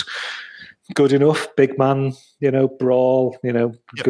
good for, for for what it was just you know some some you know decent little spots there with you know when you know Miro suplexing him on the uh, the outside and things like that and um but you know it's a good brawl really just just to start things off at the start but it was probably what you expected it was going to be in terms of both the match and and, and the result at the at the end of the end of the day um, I think the aside from um, the snake getting hurled. I think again the the other thing that jumped out to me was from that that crowd reaction standpoint, and it was like when Miro went to shout "game over" that he was slapping on that finisher. The crowd shouted, chanted "game over" with him. You know, the crowd the, Yeah. the crowd were engaged into the idea. This is his finisher. This is what it's called, and we're chanting this along along with you as well. And it just showed that element of overness that he that he's got on that crowd connection that he that he does does does have as well. And you know, it was a it was a it was a nice finish for what it was. You know, obviously they tried to protect Archer a little bit with him. You know, passing out. You know, as yeah, yeah, really, but Yeah, he shouldn't be again, down it just. It, it, it showed a good perp. It, it, it, it was a it was a good it was as good a finish as it was to protect him and make Miro look as strong as they need him to look right now. It, was- it was a match that served a purpose and served it pretty well for me. to It that was different Miro. from the others. Uh, I was just gonna say, sorry, to that, to that Miro point though, like you, you say about like, the Brandon and the game over stuff. Like, how quickly do we all just call him Miro now? Like, what a great name, you know? Like, do you call them Rusev anymore? We don't. Uh, you know, sometimes people struggle, don't they, with rebranding themselves after after WWE? And I know the gimmick was terrible for a while, but eh, yeah, Miro, good name. Sorry, just wanted to throw that in, JP. This, no, no, this is the version we want. We want him to be basically Zangief from Street Fighter. yeah, works. That's kind of what he what what he is becoming here. Yeah, I agree with that. I mean, for me, this was like it was a Hoss match, which they didn't have a Hoss match on the card. So in that sense, it kind of fulfilled something different on on it. If it wasn't on the show, if you were talking about ways of cutting down this card, this would be one of the matches that you would. I, I know it's a title match and the rest of it, but this would be one of the ones where you'd be considering that really. And it, like for Lance Archer, I agree. But it's, it's it's one of these things where when he's had those big high profile matches, they've never really delivered. They've always been around. Like remember the match with Cody, and I was like quite looking forward to it because we had memories of this G1 run, and it was. I think it was just over three stars. Did he have a match with Moxley? I seem to remember there being one at some point, and I think that was that was disappointing. Yeah, it it falls into this pattern, and I think it's it's it's not always his fault. Like they do mention about his back surgery, he has does not have a good back. Mm-hmm. He's in his forties. Like it's you know long career. It's the type of stuff where, if anything, if there was an opportunity for him to go back to New Japan for a run there, seeing how the audiences react to him and stuff like that, I think that might be might be something good for him because I think at this point it's it's very much kind of that mid. He's the big mid card lad who you mm. can be, and I don't know if the Jake. I don't know if Jake helps him. No, I don't at all. Get him away. I, I, I, don't know what he adds. I, I, don't know what he adds to the to, nah. to, the to the overall package. And, and there has been he times where, he, where, where he's done promos and Archer's yeah. been talking well, and then Roberts has cut in and fucking ramble. Uh, and, and it's uh, it's not been needed. I, I, think for him there, I think they, they can just slot him in where he can, you know, on on their different programming, he can be killing people who are like a you know enhancement talent or, or, or whatever, and then he can be there in the middle of the card for a powerhouse Hobbs to beat or something like that on the way up and things like that these days. And you'd guess if he's from an injury point of view and things he's probably going to take that if he's getting a regular payday. He's getting to be not flying to fucking Japan with a bad back all the time That's and it, things yeah. like that. And he's, he's, you know, if he's that kind of bloke who's happy to be there to to to be giving to these, you know, younger, bigger, you know, talents that are coming through as well, is is a perfect po- opponent for for people to to build from that point of view. But I think the the days of thinking, oh, he might get a run where he's going to end up with a belt or something like that, feel distant past to me. I mean, um, moving on, Shida Britt Baker uh, was next, and yeah, this was for me the Britt Baker show. I think that was how we kind of predicted it going in. Um, to be fair, you know, I bought on a couple of the Shida near falls more than I thought I would. Um, I think she was in the unfortunate position where you know we're all so into this Britt Baker character that I think predictably she got a babyface response. I thought that might happen with the Young Bucks and was wrong on that one, but I did feel like that was going to happen with Britt, and she is over. You know whether it's you know I wasn't a the Tony Schiavone thing at the end of the match was a nice moment, but I was like, God, she's going to be even more of a babyface now after that. I was like, could she not have like slapped him afterwards or pie faced him at least? You know, um, she kind of came out of this like the biggest babyface in the world when her strength is being that that dickhead heel, but she is just great value, and she is one of it's a bit like it's a Kurt Angle thing, isn't it? She's just so entertaining that people are probably going to no matter no yeah. matter what you do. Got a great actor with uh, with Reba uh, Rebel on the uh, on the outside. Uh, I think she adds a, a lot to this act as well. And yeah, I think it fortunately was the the weaker of the two you know women's matches on the night. I think the NWA women's title match blew this away for me. You know, I went three and a half on it, but yeah, it wasn't like a, I strongly feel about it as a, as a three and a half match. I think it was just a, it was just a match really. Um, I think there was a couple of awkward spots in the middle. They regrouped for a, a, a good strip finishing stretch. Don't get me wrong, but yeah, maybe it was the fact that the uh, the the the, uh, the finish was in no doubt, or you know maybe it was the fact that yeah, you know we all just kind of wanted just it to to, to get that that big Britt Baker moment and it, and it to be over. But yeah, I think this maybe under delivered a little bit, even if it, you know, I'm not saying it was bad. I still mm. thought it was a, a pretty pretty good women's match. Uh, similar thoughts. I went three and a half on this as well, and I felt the same way. I thought it was quite slow at the beginning, and part of the issue I have with that is that with Hikaru Shida, when she's been at her best, it's when she's been absolutely going kind of hammer and tongs from the start and it becomes really intense. And it didn't have that at points, which, given the circumstances, I also felt that the interference, and it's very funny because I'm going to come into like interference later on, which I didn't mind as much.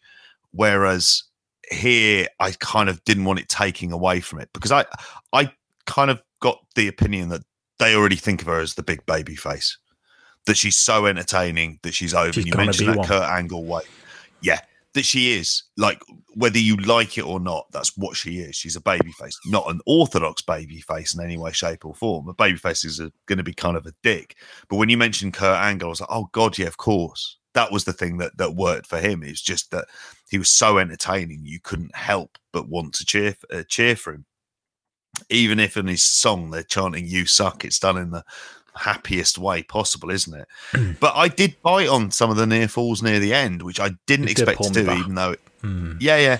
Um, and it did kind of pick up the steam. And this is again where I think the crowd took something that could have been seen as being disappointing in isolation, and I think they lifted it to a level where you're like, again, what was the moment they were looking for? They wanted Britt Baker to win in front of that crowd. The fact that Schiavone come out is clearly like, okay, we're just going with her. She's just incredibly entertaining. So she is that baby face character, and they they succeeded in that, and that was and that was the whole purpose of it.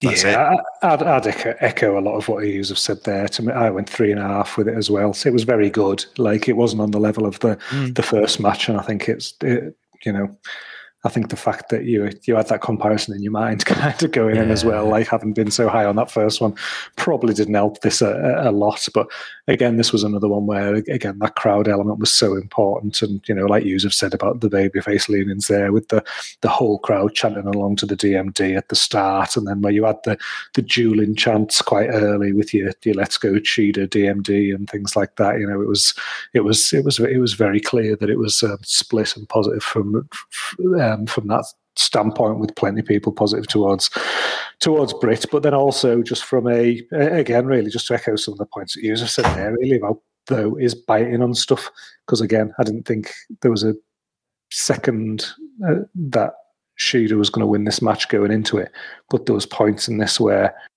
there was a couple of near falls that I really bit on. You know, I think there was one after a Falcon Arrow by Shida that you know felt really close. There was there was um there was one as well where she like I think right at the end where she hit like a jumping knee strike and then the Tomoshi and Britt kicked out really really late. You know, it was a proper two point nine nine kick out um, on that one that you know I, I, I bought into as as well. So I think from from that standpoint they they they made things work and um, got that level of level of investment from the audience as well. I quite liked some of the bits as well with with Shida where they they showed um, a certain level of aggression with her that hasn't been seen necessarily before as well. I think where there, there, was a point where it was like right in the camera and she was like proper ragging like Britt Baker's nose, like she has her fingers in her nose and was really like pulling at her nose and things, which again having with the with the previous nose injury going into it and things like that, I thought that was a nice little touch as well. That you know Shida was sinking to those depths, I suppose, to you know keep hold of her title and you know being in that real physical fight with with with Baker as well. But at the end of the day, like three and a half stars for a match is a good rating for a for a mm. match. It worked on a lot of different levels. Britt Baker's over like fuck, and she's going to be an absolute superstar. She's got a line of people there to work with in your Serena True. Deebs and Thunder Rosas immediately, as, as, as well as any possible stuff with Shida in in the immediate future, and then the likes of your Kris Statlanders and Red Velvet behind it and things like that. I think it's you know she's Tay Conti, Anna yeah, Jay, absolutely. You know, you think of you know the run that Britt Baker's now going to have working with all these different opponents, and there's still there's still some big sort of unfinished business there. It feels like with Thunder Rosa and the quality of match that they had in the past as well to be putting that out on a pay per view as well for the for the title. I'm really excited about this run. I think she can be a genuine crossover star for, for AEW and and be that own grown, homegrown star that you know that that they're that they're looking to build. And yeah, this was just a, a really good crowning moment. Sure. Yeah. Uh, yeah. yeah. Um, moving on then, next match: uh, Sting and Darby Allin against Scorpio Sky and Ethan Page this was fun, wasn't it? Fun's the word, isn't it? Like, oh, I wouldn't go yeah. higher than like I gave it three point seven five. Wouldn't go higher than that, but it was just it was a fun time, wasn't it? Getting getting to see Sting come out there, get a big response. You know, like I think they did they were smart early, like having him taking that big bump outside. You know, ripping off his top and showing he can still go in it, and hitting that uh, that crossbody, which is giving me flashbacks to Beach Blast '92 uh, with Sting with a yeah. with a crossbody on the outside. It was just cool to see, wasn't it? And he was he was up for it you know, don't get me wrong, he's a 62 year old man. You know, I don't I don't expect big things out of him. There's always going to be a ceiling about what you can get out of him. But as far as the perfect way to hide those weaknesses and, and have them in a match, I think this was it. You know, it really was. Yeah, a lot. I was into it to be fair from the start when they showed that fucking that road trip movie with Darby and Sting. Like, I want to see that. I want to see that full length film, black and white. Them two driving, Sting in his full gear, Darby on a skateboard. Oh, it's so fucking cool, and it like they're they're such a good double act. Dad and lad is what they are, and like in, in every way they come. They, Emo they, dad and lad. Yeah, and they accentuate each other's positives. Like Sting is not. I don't think Sting is like wanting to take the limelight away from Darby. He wants, in a way, Darby to be the star, but he gives him that credibility. Darby's willing to take the bumps and do the work and and such, and take that rub from Sting and cover for some of Sting's weaknesses. It's oh, what a way to use a legend this is. You know, if this was TNA, Sting would be the world Yep. champion. But you know, this is this is how you use Sting, isn't it, in a role like this? And I just think it was a perfect bit of business. This from, like, say, from that video through to the match itself. Yeah, I, I think everyone deserves a shout here. Mm. E- uh, Ethan Page and Scorpio Sky as well, mm. who I'm probably higher on than most, but I really think they deserve that as well. And and Sting raised it to a level that I just didn't think it'd be possible. Mm. Didn't see this even in the match with Triple H and the match with Seth Rollins. Didn't really see anything like this coming out of it. No. It was that first point when he took the suplex on the ramp and he just got up straight away. And the look on his face, and he was just like, "Fucking yes, yeah, I'm He's here feeling it. now. I'm completely sold." He's feeling it. He's well up for it. But then they structured it in the way that we said that it made Mm. sense. As a hot tag, it, it was great. I thought his his Scorpion death drops were great. He he was working really hard. I thought even the finish, the way it, I think it's a cutter that that Scorpio Sky goes for, but he just easily transitions into the Scorpion death drop, and he does the Scorpion death lock, and that looked good. That looked good as well. Like this was this was like one of these matches that kind of overachieved, and I have to admit, it woke me up. It was like, ah, yeah, like I mean, so I mean, I, I like the women's match, but there was a part of me thinking that could be better. But this was something that I just thought I, I just want it to be fine. I want him to be all right. Mm, You know, I just don't want anything bad. And it looked like he was having the fucking time of his life. it did. Absolutely did. And again, like I, I would say that press slam that Ethan Page did to Darby Allin, like Oh yeah, my God, the margin for error on that. Onto his brothers as Not the well. That's time. that's impressive. I mean, usually Yeah. it's into a post, but you know, no, those brothers is good too. Yeah. yeah. I all went fans, three and a half on this because I think there's a there's a you know you're not seeing anything that's Yeah. reinventing the wheel, but what you are seeing is someone being used in the best way possible, but also being motivated enough by being in there with these younger workers Mm. and having a good attitude to it. I just had a great big smile on my face for the whole thing. It was Yeah. just enjoyable. It was like you can dissect the wrestling or whatever, any part of it, whether it's the Sting, WCW, nostalgia in you or whatever, you know, from having basically grown up with the man and now seeing him in this in this situation and things like that. It probably means a bit more than if you're some 20 year old wrestling fan or something like that, you know, to, to see Sting in this position. And like you say, JP, you you want him to do well, kind of. thing. You want him Yeah. to still look good and things, and then the fact that he him. does, and then then like he, He's not WWE, is he? At the end of the day, uh, ah, exactly, exactly, and this this is the this is the right setting for him, and and just again. Yeah, okay. He's not going to be the quickest guy moving around the ring and stuff like that, but he still he still moves fucking quick. en- He still moves fucking quick enough and things. But then- but then it's his time in in other areas, like just the timing of the walk up um, behind Scorpio Sky for that spot, early, you know, early on where he like emerges behind him on the on the ramp on the chips and things, and you suddenly see him over his shoulder and things. The facial expression and thing that he's pulling at that point and things, everything about that was just like this guy's. He's a fucking of course, course, it's perfect. It's fucking Sting. He's a pro. He's been doing this all his life. He so character work is such a big part of him and things, and that you know that was just, just I was absolutely loving that. So I was like, what about him throwing the code red in there as well? I was like, what the fuck's 62 year old Sting it? with his? I couldn't tell. Like, was he just going for a sunset flip and Ethan was like, fuck it, we're going all the way with this one? I couldn't tell.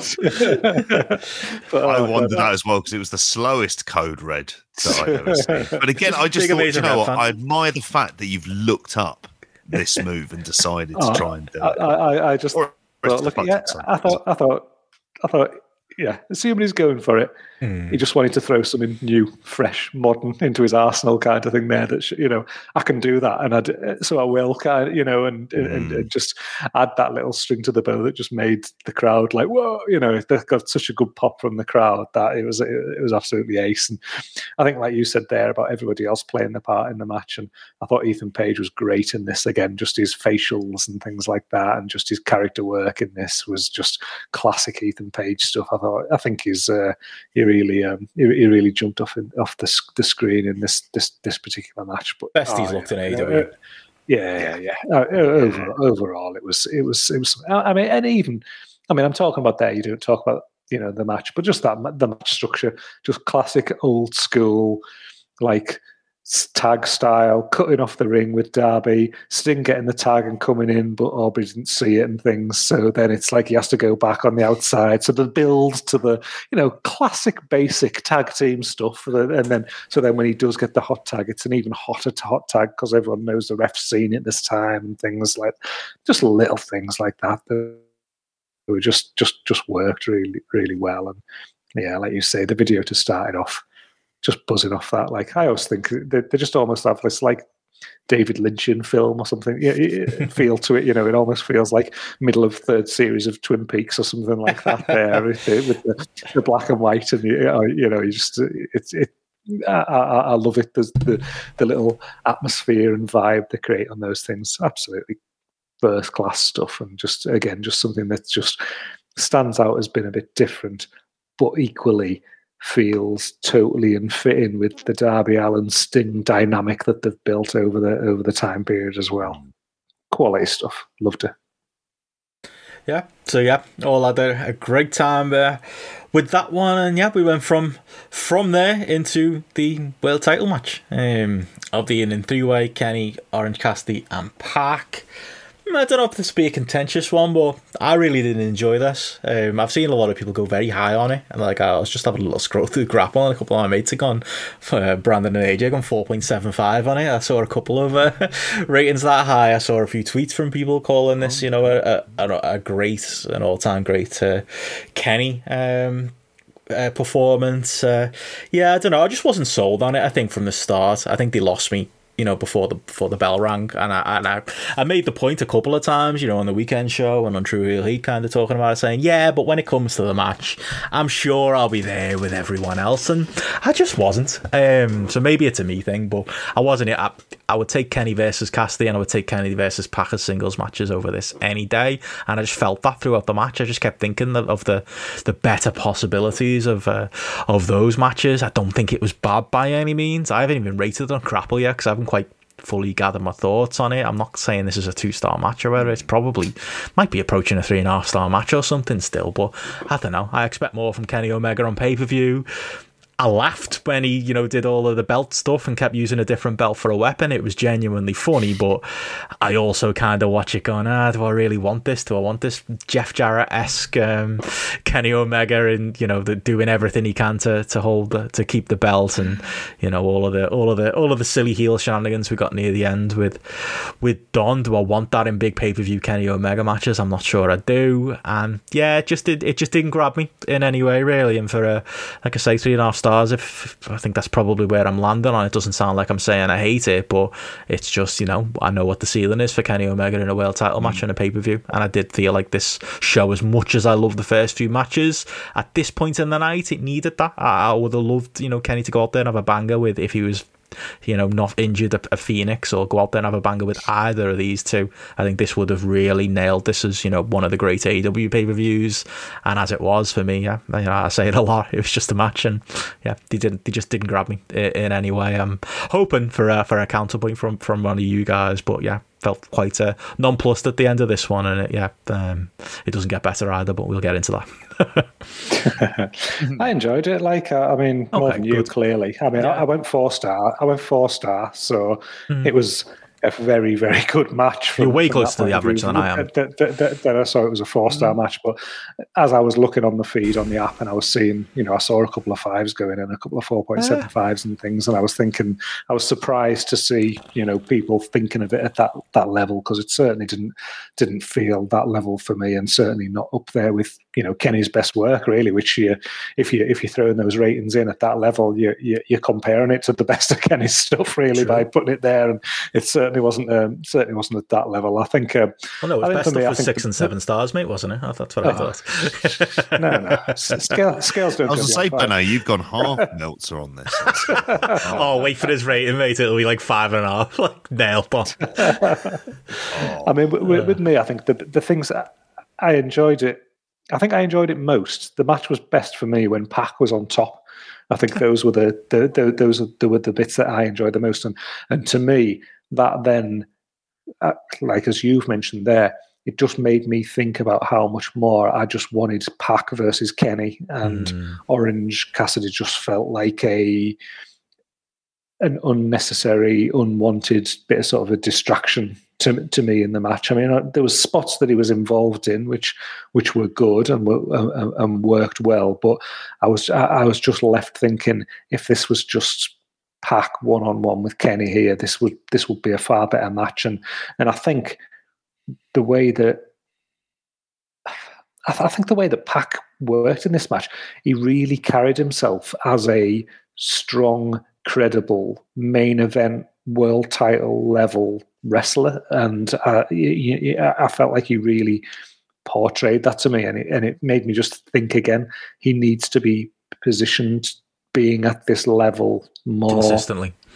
yeah, consistently, and not just dropping into those those tags here and there, or the six man tags and things like that. I think he needs to be, you know, yeah, posi- positioned at, at, at this level because he, I think they, I really think Kenny and Pac have got a, you know, four point seven five plus average rating match in them. I think to, together, I think they they, they can put on something that's that that- that's absolutely mind blowing there, and um, you know, o- o- overall it was you know you know it was a.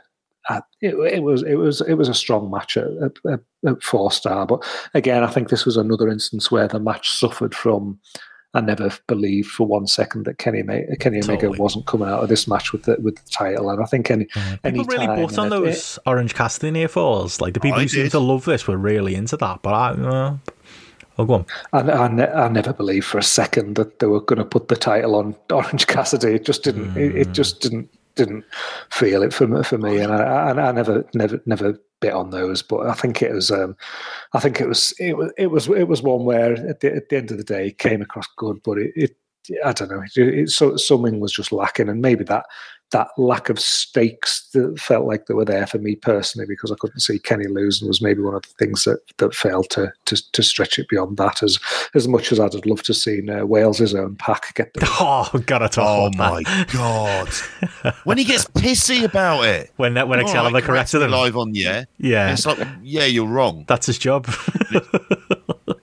Yeah, that's like oh. you know you're asked to remember a few things, man. I'm sure it's fucking typed down where he's from, and they've been saying it for long enough, haven't they? Oh. So yeah, Jim Ross yeah, needs to go. was- He fucking sucks. He is terrible. Like he he got no place on these shows anymore. Miserable cunt who like the Bucks tag match moaning about the ref knocker. There's a way in kayfabe to talk about that and say like about the ref like uh, and, and the rules and stuff and Mm. even get the Bucks over for it. Oh, these dastardly Bucks! They're not even following the tag rules, but instead he's putting all the heat on the ref and he's putting all the heat on like uh, just the fact that he personally doesn't enjoy the match. Like there was a point, wasn't there as well? Oh, Which match was it? Was it the Britt Baker one where he like he called the match well worked or something like that? I was like, Jim, this isn't your podcast, mate. what does well work mean? If you're gonna have a go at like fucking kayfabe on the show, where's the kayfabe explanation of that, Jim?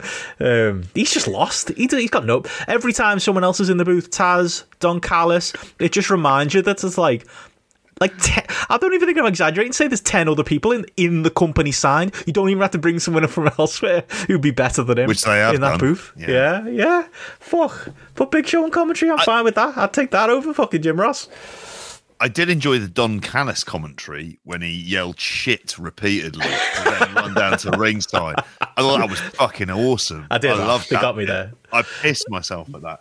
And I think as I, I was thinking about this match because uh, in some ways, again, it's another match I had low expectations for. It was something I really wasn't actively looking forward to, and I found myself going along with it because the crowd were going along with it. Yeah. And so because that that was heated, that kind of made it for me, and I went four stars on it in the end, which I, I sort of surprised myself for it. Oh, okay. Mention about Orange Cassidy, that crowd love him. Mm-hmm. They fucking loved him. That's now, true. He's had bad television ratings though. At the same time, like he's he's been involved in like sort of feuds that haven't done well on AEW TV. So whether or not that translates in a way like with Darby Allin, it does translate. There's a, like a tangible metric that that goes up, and you can. I'm sorry to go into what appears to be Jim Cornette style kind of. You can hear you can hear the girl screaming when Darby Allin wrestles and that type of stuff, but you do actually hear it. It's not Yeah. fucking entirely bullshit. You do hear that going on. Whereas, like, yeah, so uh, for this, I wasn't sure whether or not I was just sort of taken along by that part of it. I mean, at the beginning, it felt very clunky, like the dynamic wasn't quite there. And then they managed to kind of get into it. And I agree, especially like with Pac kind of being the glue that held this together because you've got two kind of quite excessive elements in Orange Cassidy and Kenny Omega. So you need someone to kind of ground it. And he's perfect for that. And his character and his and everything about him. So when they were showing the training bits at the beginning, like Hmm. Pac's the one who's doing the push-ups. Again, I laughed at that. Um and in some ways, this is the thing. This is the match I was going to say that the bullshit weirdly, I think, helped it. And I never normally would say something like that, but I honestly think it did. Like I, I- think like the stuff. Spoken like a true Jeff belt- Jarrett fan. Yeah, yeah, I am. Yeah, what can I say? He did go very king of the Are you mountain. consistent? You're not wrong about that. um, hey, and the TA title was involved in this. Um. It's it was better than I thought it was going to be, Mm. and it was more enjoyable than I thought it was going to be, and that's probably why I've gone with the high rating. However, where it's still at a point where all the concerns I have about how this title run has gone is uh, they're all there. None of them have gone. It's not like any of this has been kind of soothed by it. And I, at this point, I was like, that really one like kind of amazing match. And admittedly, I need to go back and watch the tag match again. The thing that takes it to kind of being like an all time great card. This is really where you wanted to come. If you have Omega Pac one on one and you let them just go at it, and you don't Mhm. have any of that, and you just put on a brilliant wrestling match for your And world title crucially, match. you spend the time building Pac up for that moment and give him a bit of momentum going into this fucking thing. You know, I was going to say at times, like it's like he's an afterthought. he is. He was very he too is. Dependable, you know. I was thinking that when Gareth said that before. Yeah. Like he's too, he, it's too easy to go. Ah, we can just, just slot Pac and he'll be fine, and he will. But it doesn't mean that's the ideal, you know, use of him, does it? You can still push him. They, they, he, is there difficulties with how long he's over there for at various points in time? But it does feel that way about him. Like you, Mm. you can go really kind of full board as him as a serious challenger. Mm. And he's gonna. He is the one in the best position. We've mentioned Phoenix as being the other one, who may well have been on this show if he wasn't injured. You know, That must be it. in this Mm. it- yeah, like that in like like 'cause this reign is severely lacking those great title matches, and this was this was good. I'd say very good. Yeah. but it weren't great. Hmm. And that's you know, for That Huckleberry. defines your title reigns, isn't it? yeah, but that's, oh, you had a series of Kenny Omega. good matches. Yeah, He's, he's raised that water level through his own doing, and we have high expectations mm. for him, don't we? I think that's that's the truth of the matter, isn't it? But what did they do on, on Grapple Gareth? I think it, it did, it did do pretty well, didn't it? Overall, like I say, there's a lot of high ones in there, but the average is actually second best match on the show, is it? Yeah, it's four point one eight the average, so it's it's it's Cuts it's high. what I'm saying. It's it's it's not at the um, not at the level as the the Bucks match. It's obviously Mm. just like a touch behind that, but but again, Mm-hmm. The vast majority of people are seeing it as being a very good match. You know, it's that Fair enough. you know it's that four out of five match basically on average, isn't it? To to, Mm. to, to people, which is uh, which is I think a, f- a fair judgment to me. Uh, moving on, I'll, I'll mention it briefly. Mark Henry turned up. Thoughts? I mean, did they need another commentator? no, Hopefully as a coach, what exactly hopefully is he gonna offer? going. Hopefully Ross is Ah, going. Maybe that's what it is. I mean, you know, people will make the point, and it's fair. You know, we can go, oh, bring in another XWB guy. Well, the biggest wrestling company in the world, so most people have been there at some point. But like, I don't know. I just don't think it's good optics to it. I've seen the meme going around of like, yeah, Randy Orton taking out Christian and Big Show, Mark Henry, and there's another one, isn't there? Like, and uh, they've they've all uh, faced the uh, the Randy Orton point punt in the last uh, year or so, and uh, yeah, they are turning up in AEW. I just don't think it's good optics. I just don't think think Mark Henry's worth it. Um, Yeah, dunno, same here. you know, especially at a time when yeah, you've just brought in Big Show, you've just brought in yeah, um, well, like I say, and Christian as well. Yeah, they mentioned as a coach as well, and it was like, what what coaching is he going to do? Sorry to bring this up. It may be Teach us to re- have a really good uh, shotgun Saturday night match or superstars match or whatever that Yeah. was. Remember that time when he was the, he was the super worker because he was doing these great squashes. Exactly like how long is this going to take? You know, he had one he had one sort of semi successful run Mm. as a as a as a champion, like where he had that run. Oh, hello, something's fallen off. But at the same time, that's like not good enough reason to bring him in. I don't know what he's going to teach anyone. They don't need another commentator. They need to actually, if, if you're talking about a cop thing that they need to possibly train someone for, is someone else to do play by play, like in case Excalibur isn't there. And then they mentioned about Jim Ross, but Well, can do it, can't he? he can, but I always think as well, you kind of need to think after that. Hmm. Like, you know, Yeah, like Schiavone next in his generation, like a mid- young guy. mid 60s. Yeah, Mm. exactly. Like we saw him, And he got enough shows to be doing this on, Mm. and there's enough interesting people. Like, I think Colt Cabana, like in the commentary booth, would be absolutely fine. I, th- I think there's there's stuff around that. I, mean, I quite enjoy Paul White. Why aren't you going to have him on the show on TNT? Mm. He's on Dark Elevation. Surely it makes more sense to have him going on to that one as well. I mean, that's it's that type of stuff. I don't see like what the benefit is, other than he has a radio show. So how big is that radio show? In that case, why isn't Bully Ray signed or Tommy Dreamer or any of these other people who've got these things? Exactly. How important is is it, is it busted open radio he's on? Yeah. Well, he normally does the media scrums here. That's the joke. He always bullies his way to the front whenever uh, the poor journos are backstage trying to get interviews with Tony Khan. He always fights his way to the middle. Um, he's fine doing that. Leave him doing that. I just, yeah, I I don't see this to one. fight. It's more like the Red Sea parting, I would have thought. If, Yeah. or 'Cause you're I just also- going to bounce off. I also think Jeff Hardy's going to be coming in soon as well. Like, I, I, I'm not actually against that because I think it's no, I, I'm genuinely not because I'm like, well, I- we can either have Matt Hardy doing what he's doing now, or just have them doing the Hardy Boys as a team. I'll take that over it. But it's another name, isn't it? It's another one.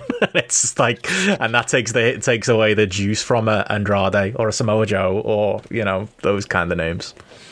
and and that to me there is like I, I see like Matt Hardy being almost at the end of his run now in my mind, and like when as soon as you say Jeff Hardy's coming in, that just makes me think, oh my god, they're going to put the Hardy Boys together, and we're going to have two years of the Hardy Boys Against the Bucks you know, before you TLC know, it's just going to it's going to stretch that out. They'll have the Bucks, they'll, then they'll do the private party feud, and thing, and you're just like, oh, Here comes God, Bully Ray and Devon. that- this is this is this is going to carry out.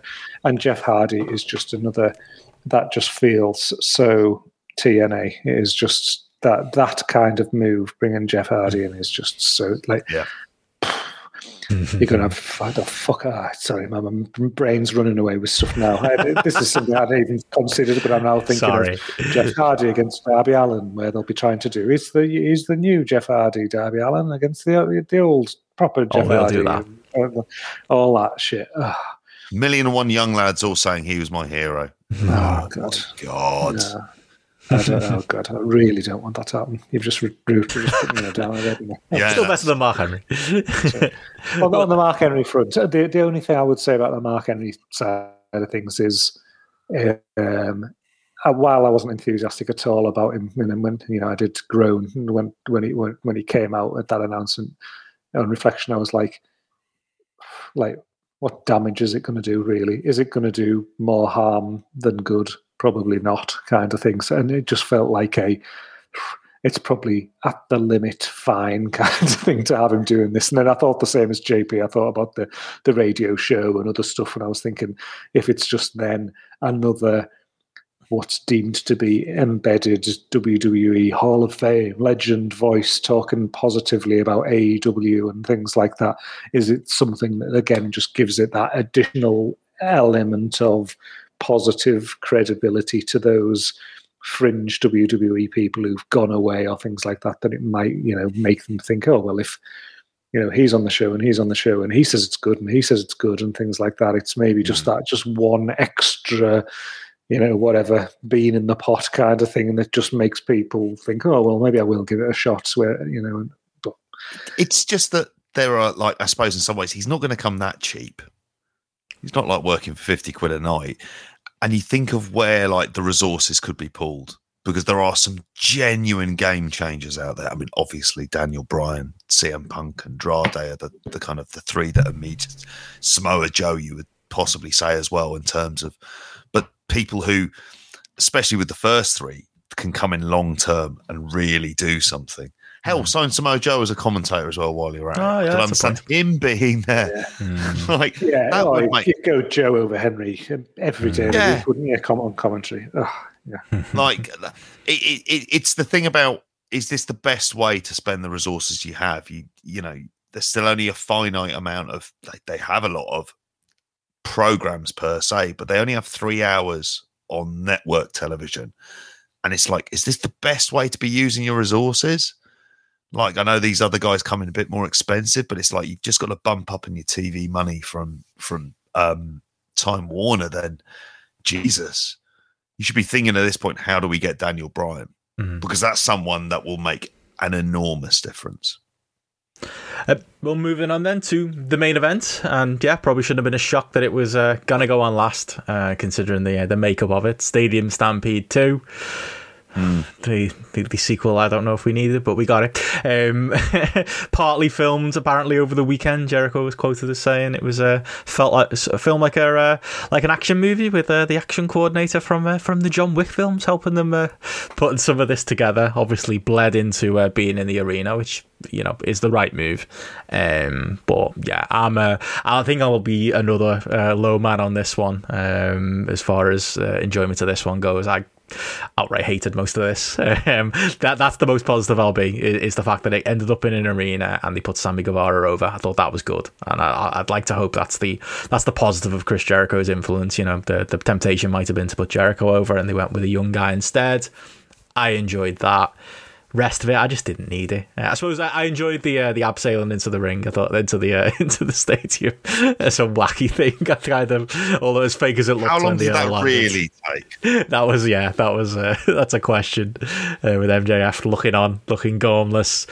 Uh, and then from there, I'm not saying I didn't get some enjoyment out of maybe some of the spots. You know, the the, the Konnan, you know, appearance. Like, okay, yeah, that'll that'll always pop me.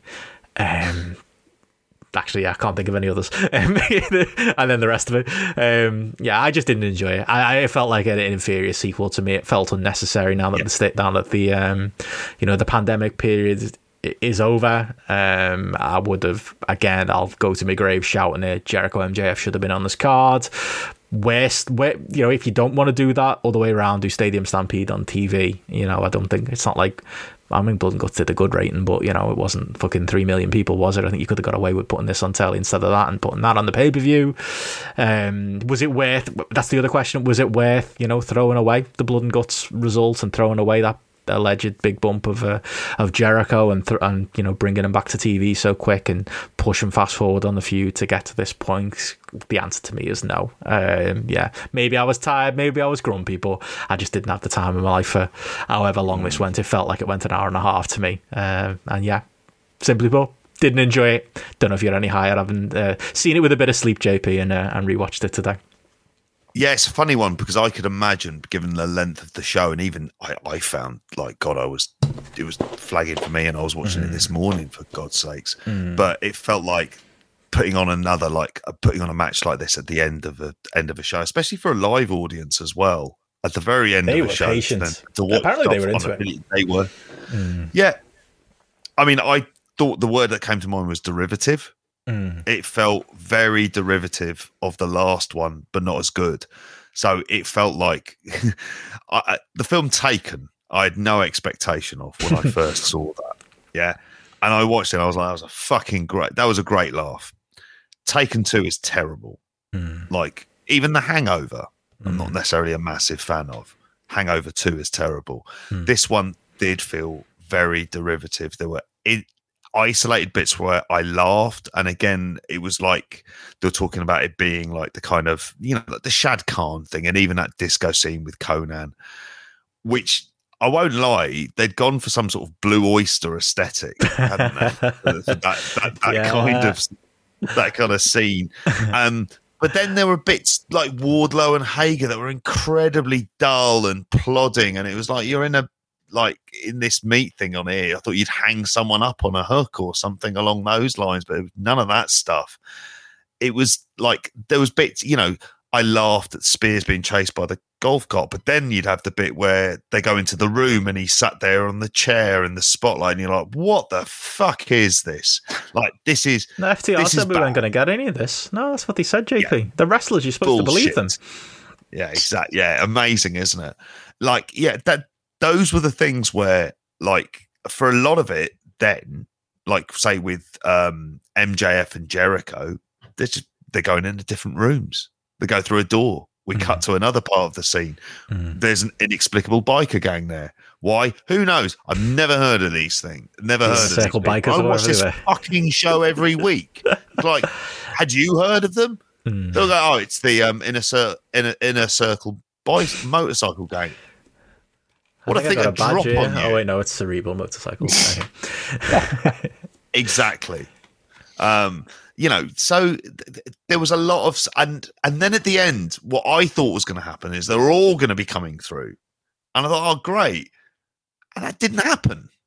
It just seemed to be Sammy Guevara in the ring with Shawn Spears towards the end, and he looked great. He looked fucking throughout this, even when he did the flip up of the wall, Big positive. even me. when he was doing yeah the jumps around the place i was looking at him going he's someone who like there's very obvious kind of people who do a lot more overt single stuff who are a lot more pushed like your mjfs and darby allins and even jungle boys to a certain degree sammy guevara does fall into the mix and then every once in a while you're reminded by like this guy is a serious talent Mm. like and he's incredibly young and he's and he's really he'll be gaining so much from this period of his career. So i was delighted for him and the moment at the end where the crowd got to sing along with judas which is ultimately what they fucking wanted and then how pumped they were all uh, by being in the ring with them. So in that way it kind of left on this happier note. But as a match i was i was generally quite bored. And in bits of it i might giggle and then it would just be like eh, What'd you give it? Uh, two and a half Mm. Yeah, I just looked at mine. It was 2.25 I gave it. No, pretty much same. No, I, I yeah, it's the Sammy stuff that saved it for me. Um, breast fit. Just, yeah, wasn't in the mood for it. How about you, Gareth? Higher than both of you. I, I enjoyed it. I, Oh. I don't think I've gone. I think I've gone three and a half on it. I think I. Uh, Match of I the year think for, contender, for this, I think for this type of match, and we've seen plenty of them over the Hmm. last, you know, 12, 18 months. Um, ah, you know, you know, I, I went into it with incredibly low expectations, and I actually came away from the end of it thinking like, you know what, I really enjoyed that, and it was. I don't know if it was just because it was the last thing that I watched, and I'd had a big break in between. Like I'd had a big big break in between, so and came like a couple of hours later during the day today and, and, and watched this match. I may have had different opinions if I'd have still been trying to keep my eyes open at fucking four o'clock in the morning and watching the this, issue. or if I'd have watched Let's do a grapple So breakdown, Gareth, based on time it- zones, what people gave it star rating wise. you know, there'll be like a graph, Yeah. like based on where you were, at, like it was 10 p.m. you're higher. It wouldn't say it wouldn't say it wouldn't surprise me, but Hmm. I, I just uh, I can't I can't say it like there, there there wasn't bits in it that I that I absolutely hated, which Hmm.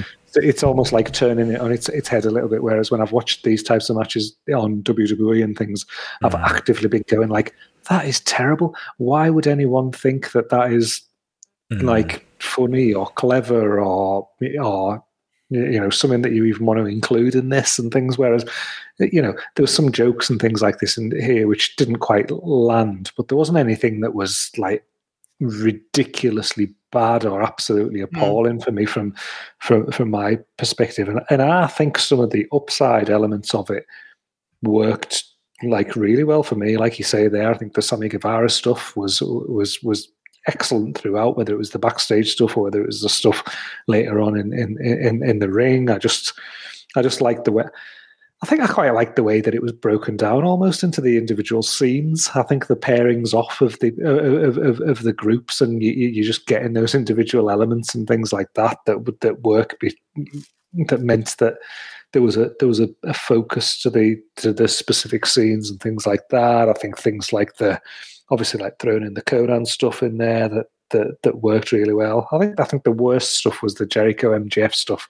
I think that was the bit that landed least for me. And um, like you say, JP, it felt a bit it felt a bit odd to me to end with Spears and Sammy Guevara has been the two. This is this is all of this that's gone over this period of time as then like culminates in Shawn Spears and Sammy Guevara in the ring together, and it was great for Sammy to get that that win. But it kind of felt like something was a bit lacking by the fact that there wasn't more people involved, or at least Jericho and MJF been like directly um, involved at that at that endpoint in some way. But um, nah, it worked. It, it worked for worked for me. It, like I say, it wasn't as good as the the, the last one, but mm. it was definitely a, a, lot better than, than other stuff out there. And um, yeah, yeah I don't know. Maybe I'm being, maybe I'm being too positive because I'm thinking it could have been a hell of a lot worse, and maybe my expectations were that it was going to be a hell, hell of a lot worse. But um,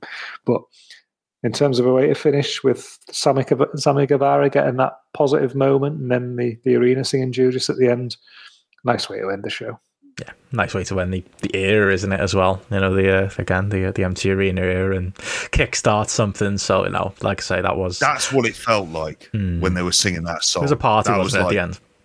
It was, and it, and we, you know, we've been sort of pretty negative on the match, but that moment in and of itself actually made me feel good. Mm. Like, because you could see how enthused like they were. They're just hugging in the ring. Like Hager was losing his fucking mind at points during that bit. He should do. He's fucking. He's won the lottery. Yeah, like, like if Inner Circle broke up, he'd be fucked. Like he'd be gone within six months. Like he said, that stable continuing on. He should thank his lucky stars. Fucking hell. God, he has, hasn't he? He's he has got a job. Knocked out on this one. Yeah. yeah. What's the average on Grapple Gareth? Is it is it a lot of like like I say, uh, big ratings and low all, ratings all over? Yeah, it's all over the place the ratings, but it's and it averages out at like three point one nine. Mm. So like it that reflects you know, our discussion. It, it, it, it's slightly slightly above the midpoint. Which did you say you went two and a half, and I went two three and a half. Yeah. So yeah. sort of between us is in the middle. It's like an average of the three of us, isn't it? Really? Yeah. yeah, yeah pretty, pretty, much. So, um, mm-hmm. so that's it. I'm just I'm just intrigued to see. I mean, we talked the other day about how you know I was with you, Ben. And I thought that the result for this needed to be the inner circle to break up, and then for things to, you know, to move things on from this. I'm just intrigued to see where we we go now. I'm guessing that we probably get the Jericho MJF one-on-one match at at some point, but things like Ortiz and Santana just feel so ready for a fucking proper push now to the top, you know, and you know, yeah. getting you know, getting them to have a good run against the Bucks or something like that right at the top of the card now because those two you know those two look great. Sammy now looks like he's you know he's is in a good place to get so you know get a good push behind uh, behind him there now as well. And you just think like let's move away from this this this you know let the pinnacle do something with somebody else and let the inner circle move on in a, in a, in a different direction here here now because there's a it, it feels like beyond this now they really are flogging flogging a dead horse of something that's that's ran for a very long time to get to this point. Definitely. And uh, speaking of flogging a dead horse, Will's asked in the chat, will they do a stadium stampede? He says spring stampede. Stadium stampede 3. Um, yes, Jericho thinks he's got a genius idea in his hand, so he's not going to let that go. they will absolutely do another one next year. But yeah, uh, I don't know. Maybe I'll be more into that one. But yeah, I mean, we're closing in on three hours here, lads, so we should should wrap things up. But all in all, yeah, I, I, I felt I did feel a little bit negative at the end of the show just because you know me personally didn't didn't enjoy those last two matches. They just weren't really for me in in different ways. But I can't say you know I had a bad time watching the show as a whole. You know, and again, the crowd the opening couple of matches, like that's what's going to stick in my brain. To be honest, that's what I'm going to remember. You know, at the end of the year when we're talking show of the year and things like that, they're going to be you know my main memories. And yeah, while it was a bit of a mixed bag after that, and there was things I loved and things I not hated, but was maybe disappointed by. Uh, all in all, it's, it's a thumbs up pay per view from me. Is probably the uh, the overall take. Yeah, likewise, same same from me. It, and it's probably just more echoing the points that I made at the start. Mm. It just felt like that celebration to me of wrestling is back. That mm-hmm. it was that real positive feeling that you got out of this. There was some there was some great matches. There was some, you know, good development of stories. There was fun, like really good crowd interactions as well, and and I almost just see this weekend as being the line in the sand of okay, we're the you know the wheels are rolling again now.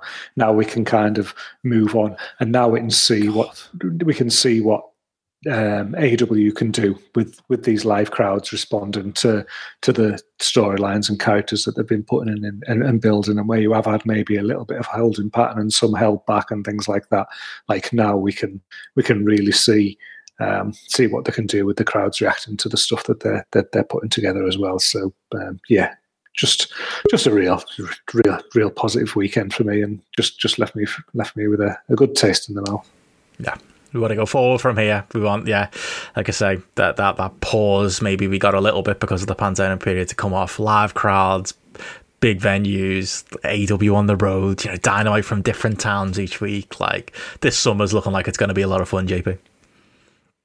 Yeah, sorry, I missed all of that conversation because my Wi-Fi decided to fucking completely go on me during. All oh, it's kayfabe. No, I, I've, no, I've no, no idea what you're saying. You're doing a hell of a job between the pair of you, but yeah, it is. It, it I think what the general gist of it is, it does feel like life going back somewhat to normal. Yeah, there's some interesting directions, direction I didn't expect them to go in. So I'm intrigued to see what they do, even if I may not be like entirely confident about a few things. Mm-hmm. Um, you know, I, I generally agree with you know like it, they're a company at least that feels like there are options mm. and there are directions they can go in and they're not always particularly obvious i'll take that at this point whereas wwe i, I never get that that's mm. that's a feeling that just died some point in the very early 2000s and aew deliver so this one what it had was the successful moments and it didn't have the kind of here's the shitty explosions from the exploding rope death match that they mm. did last time. We didn't have anything like that, and I think that was good.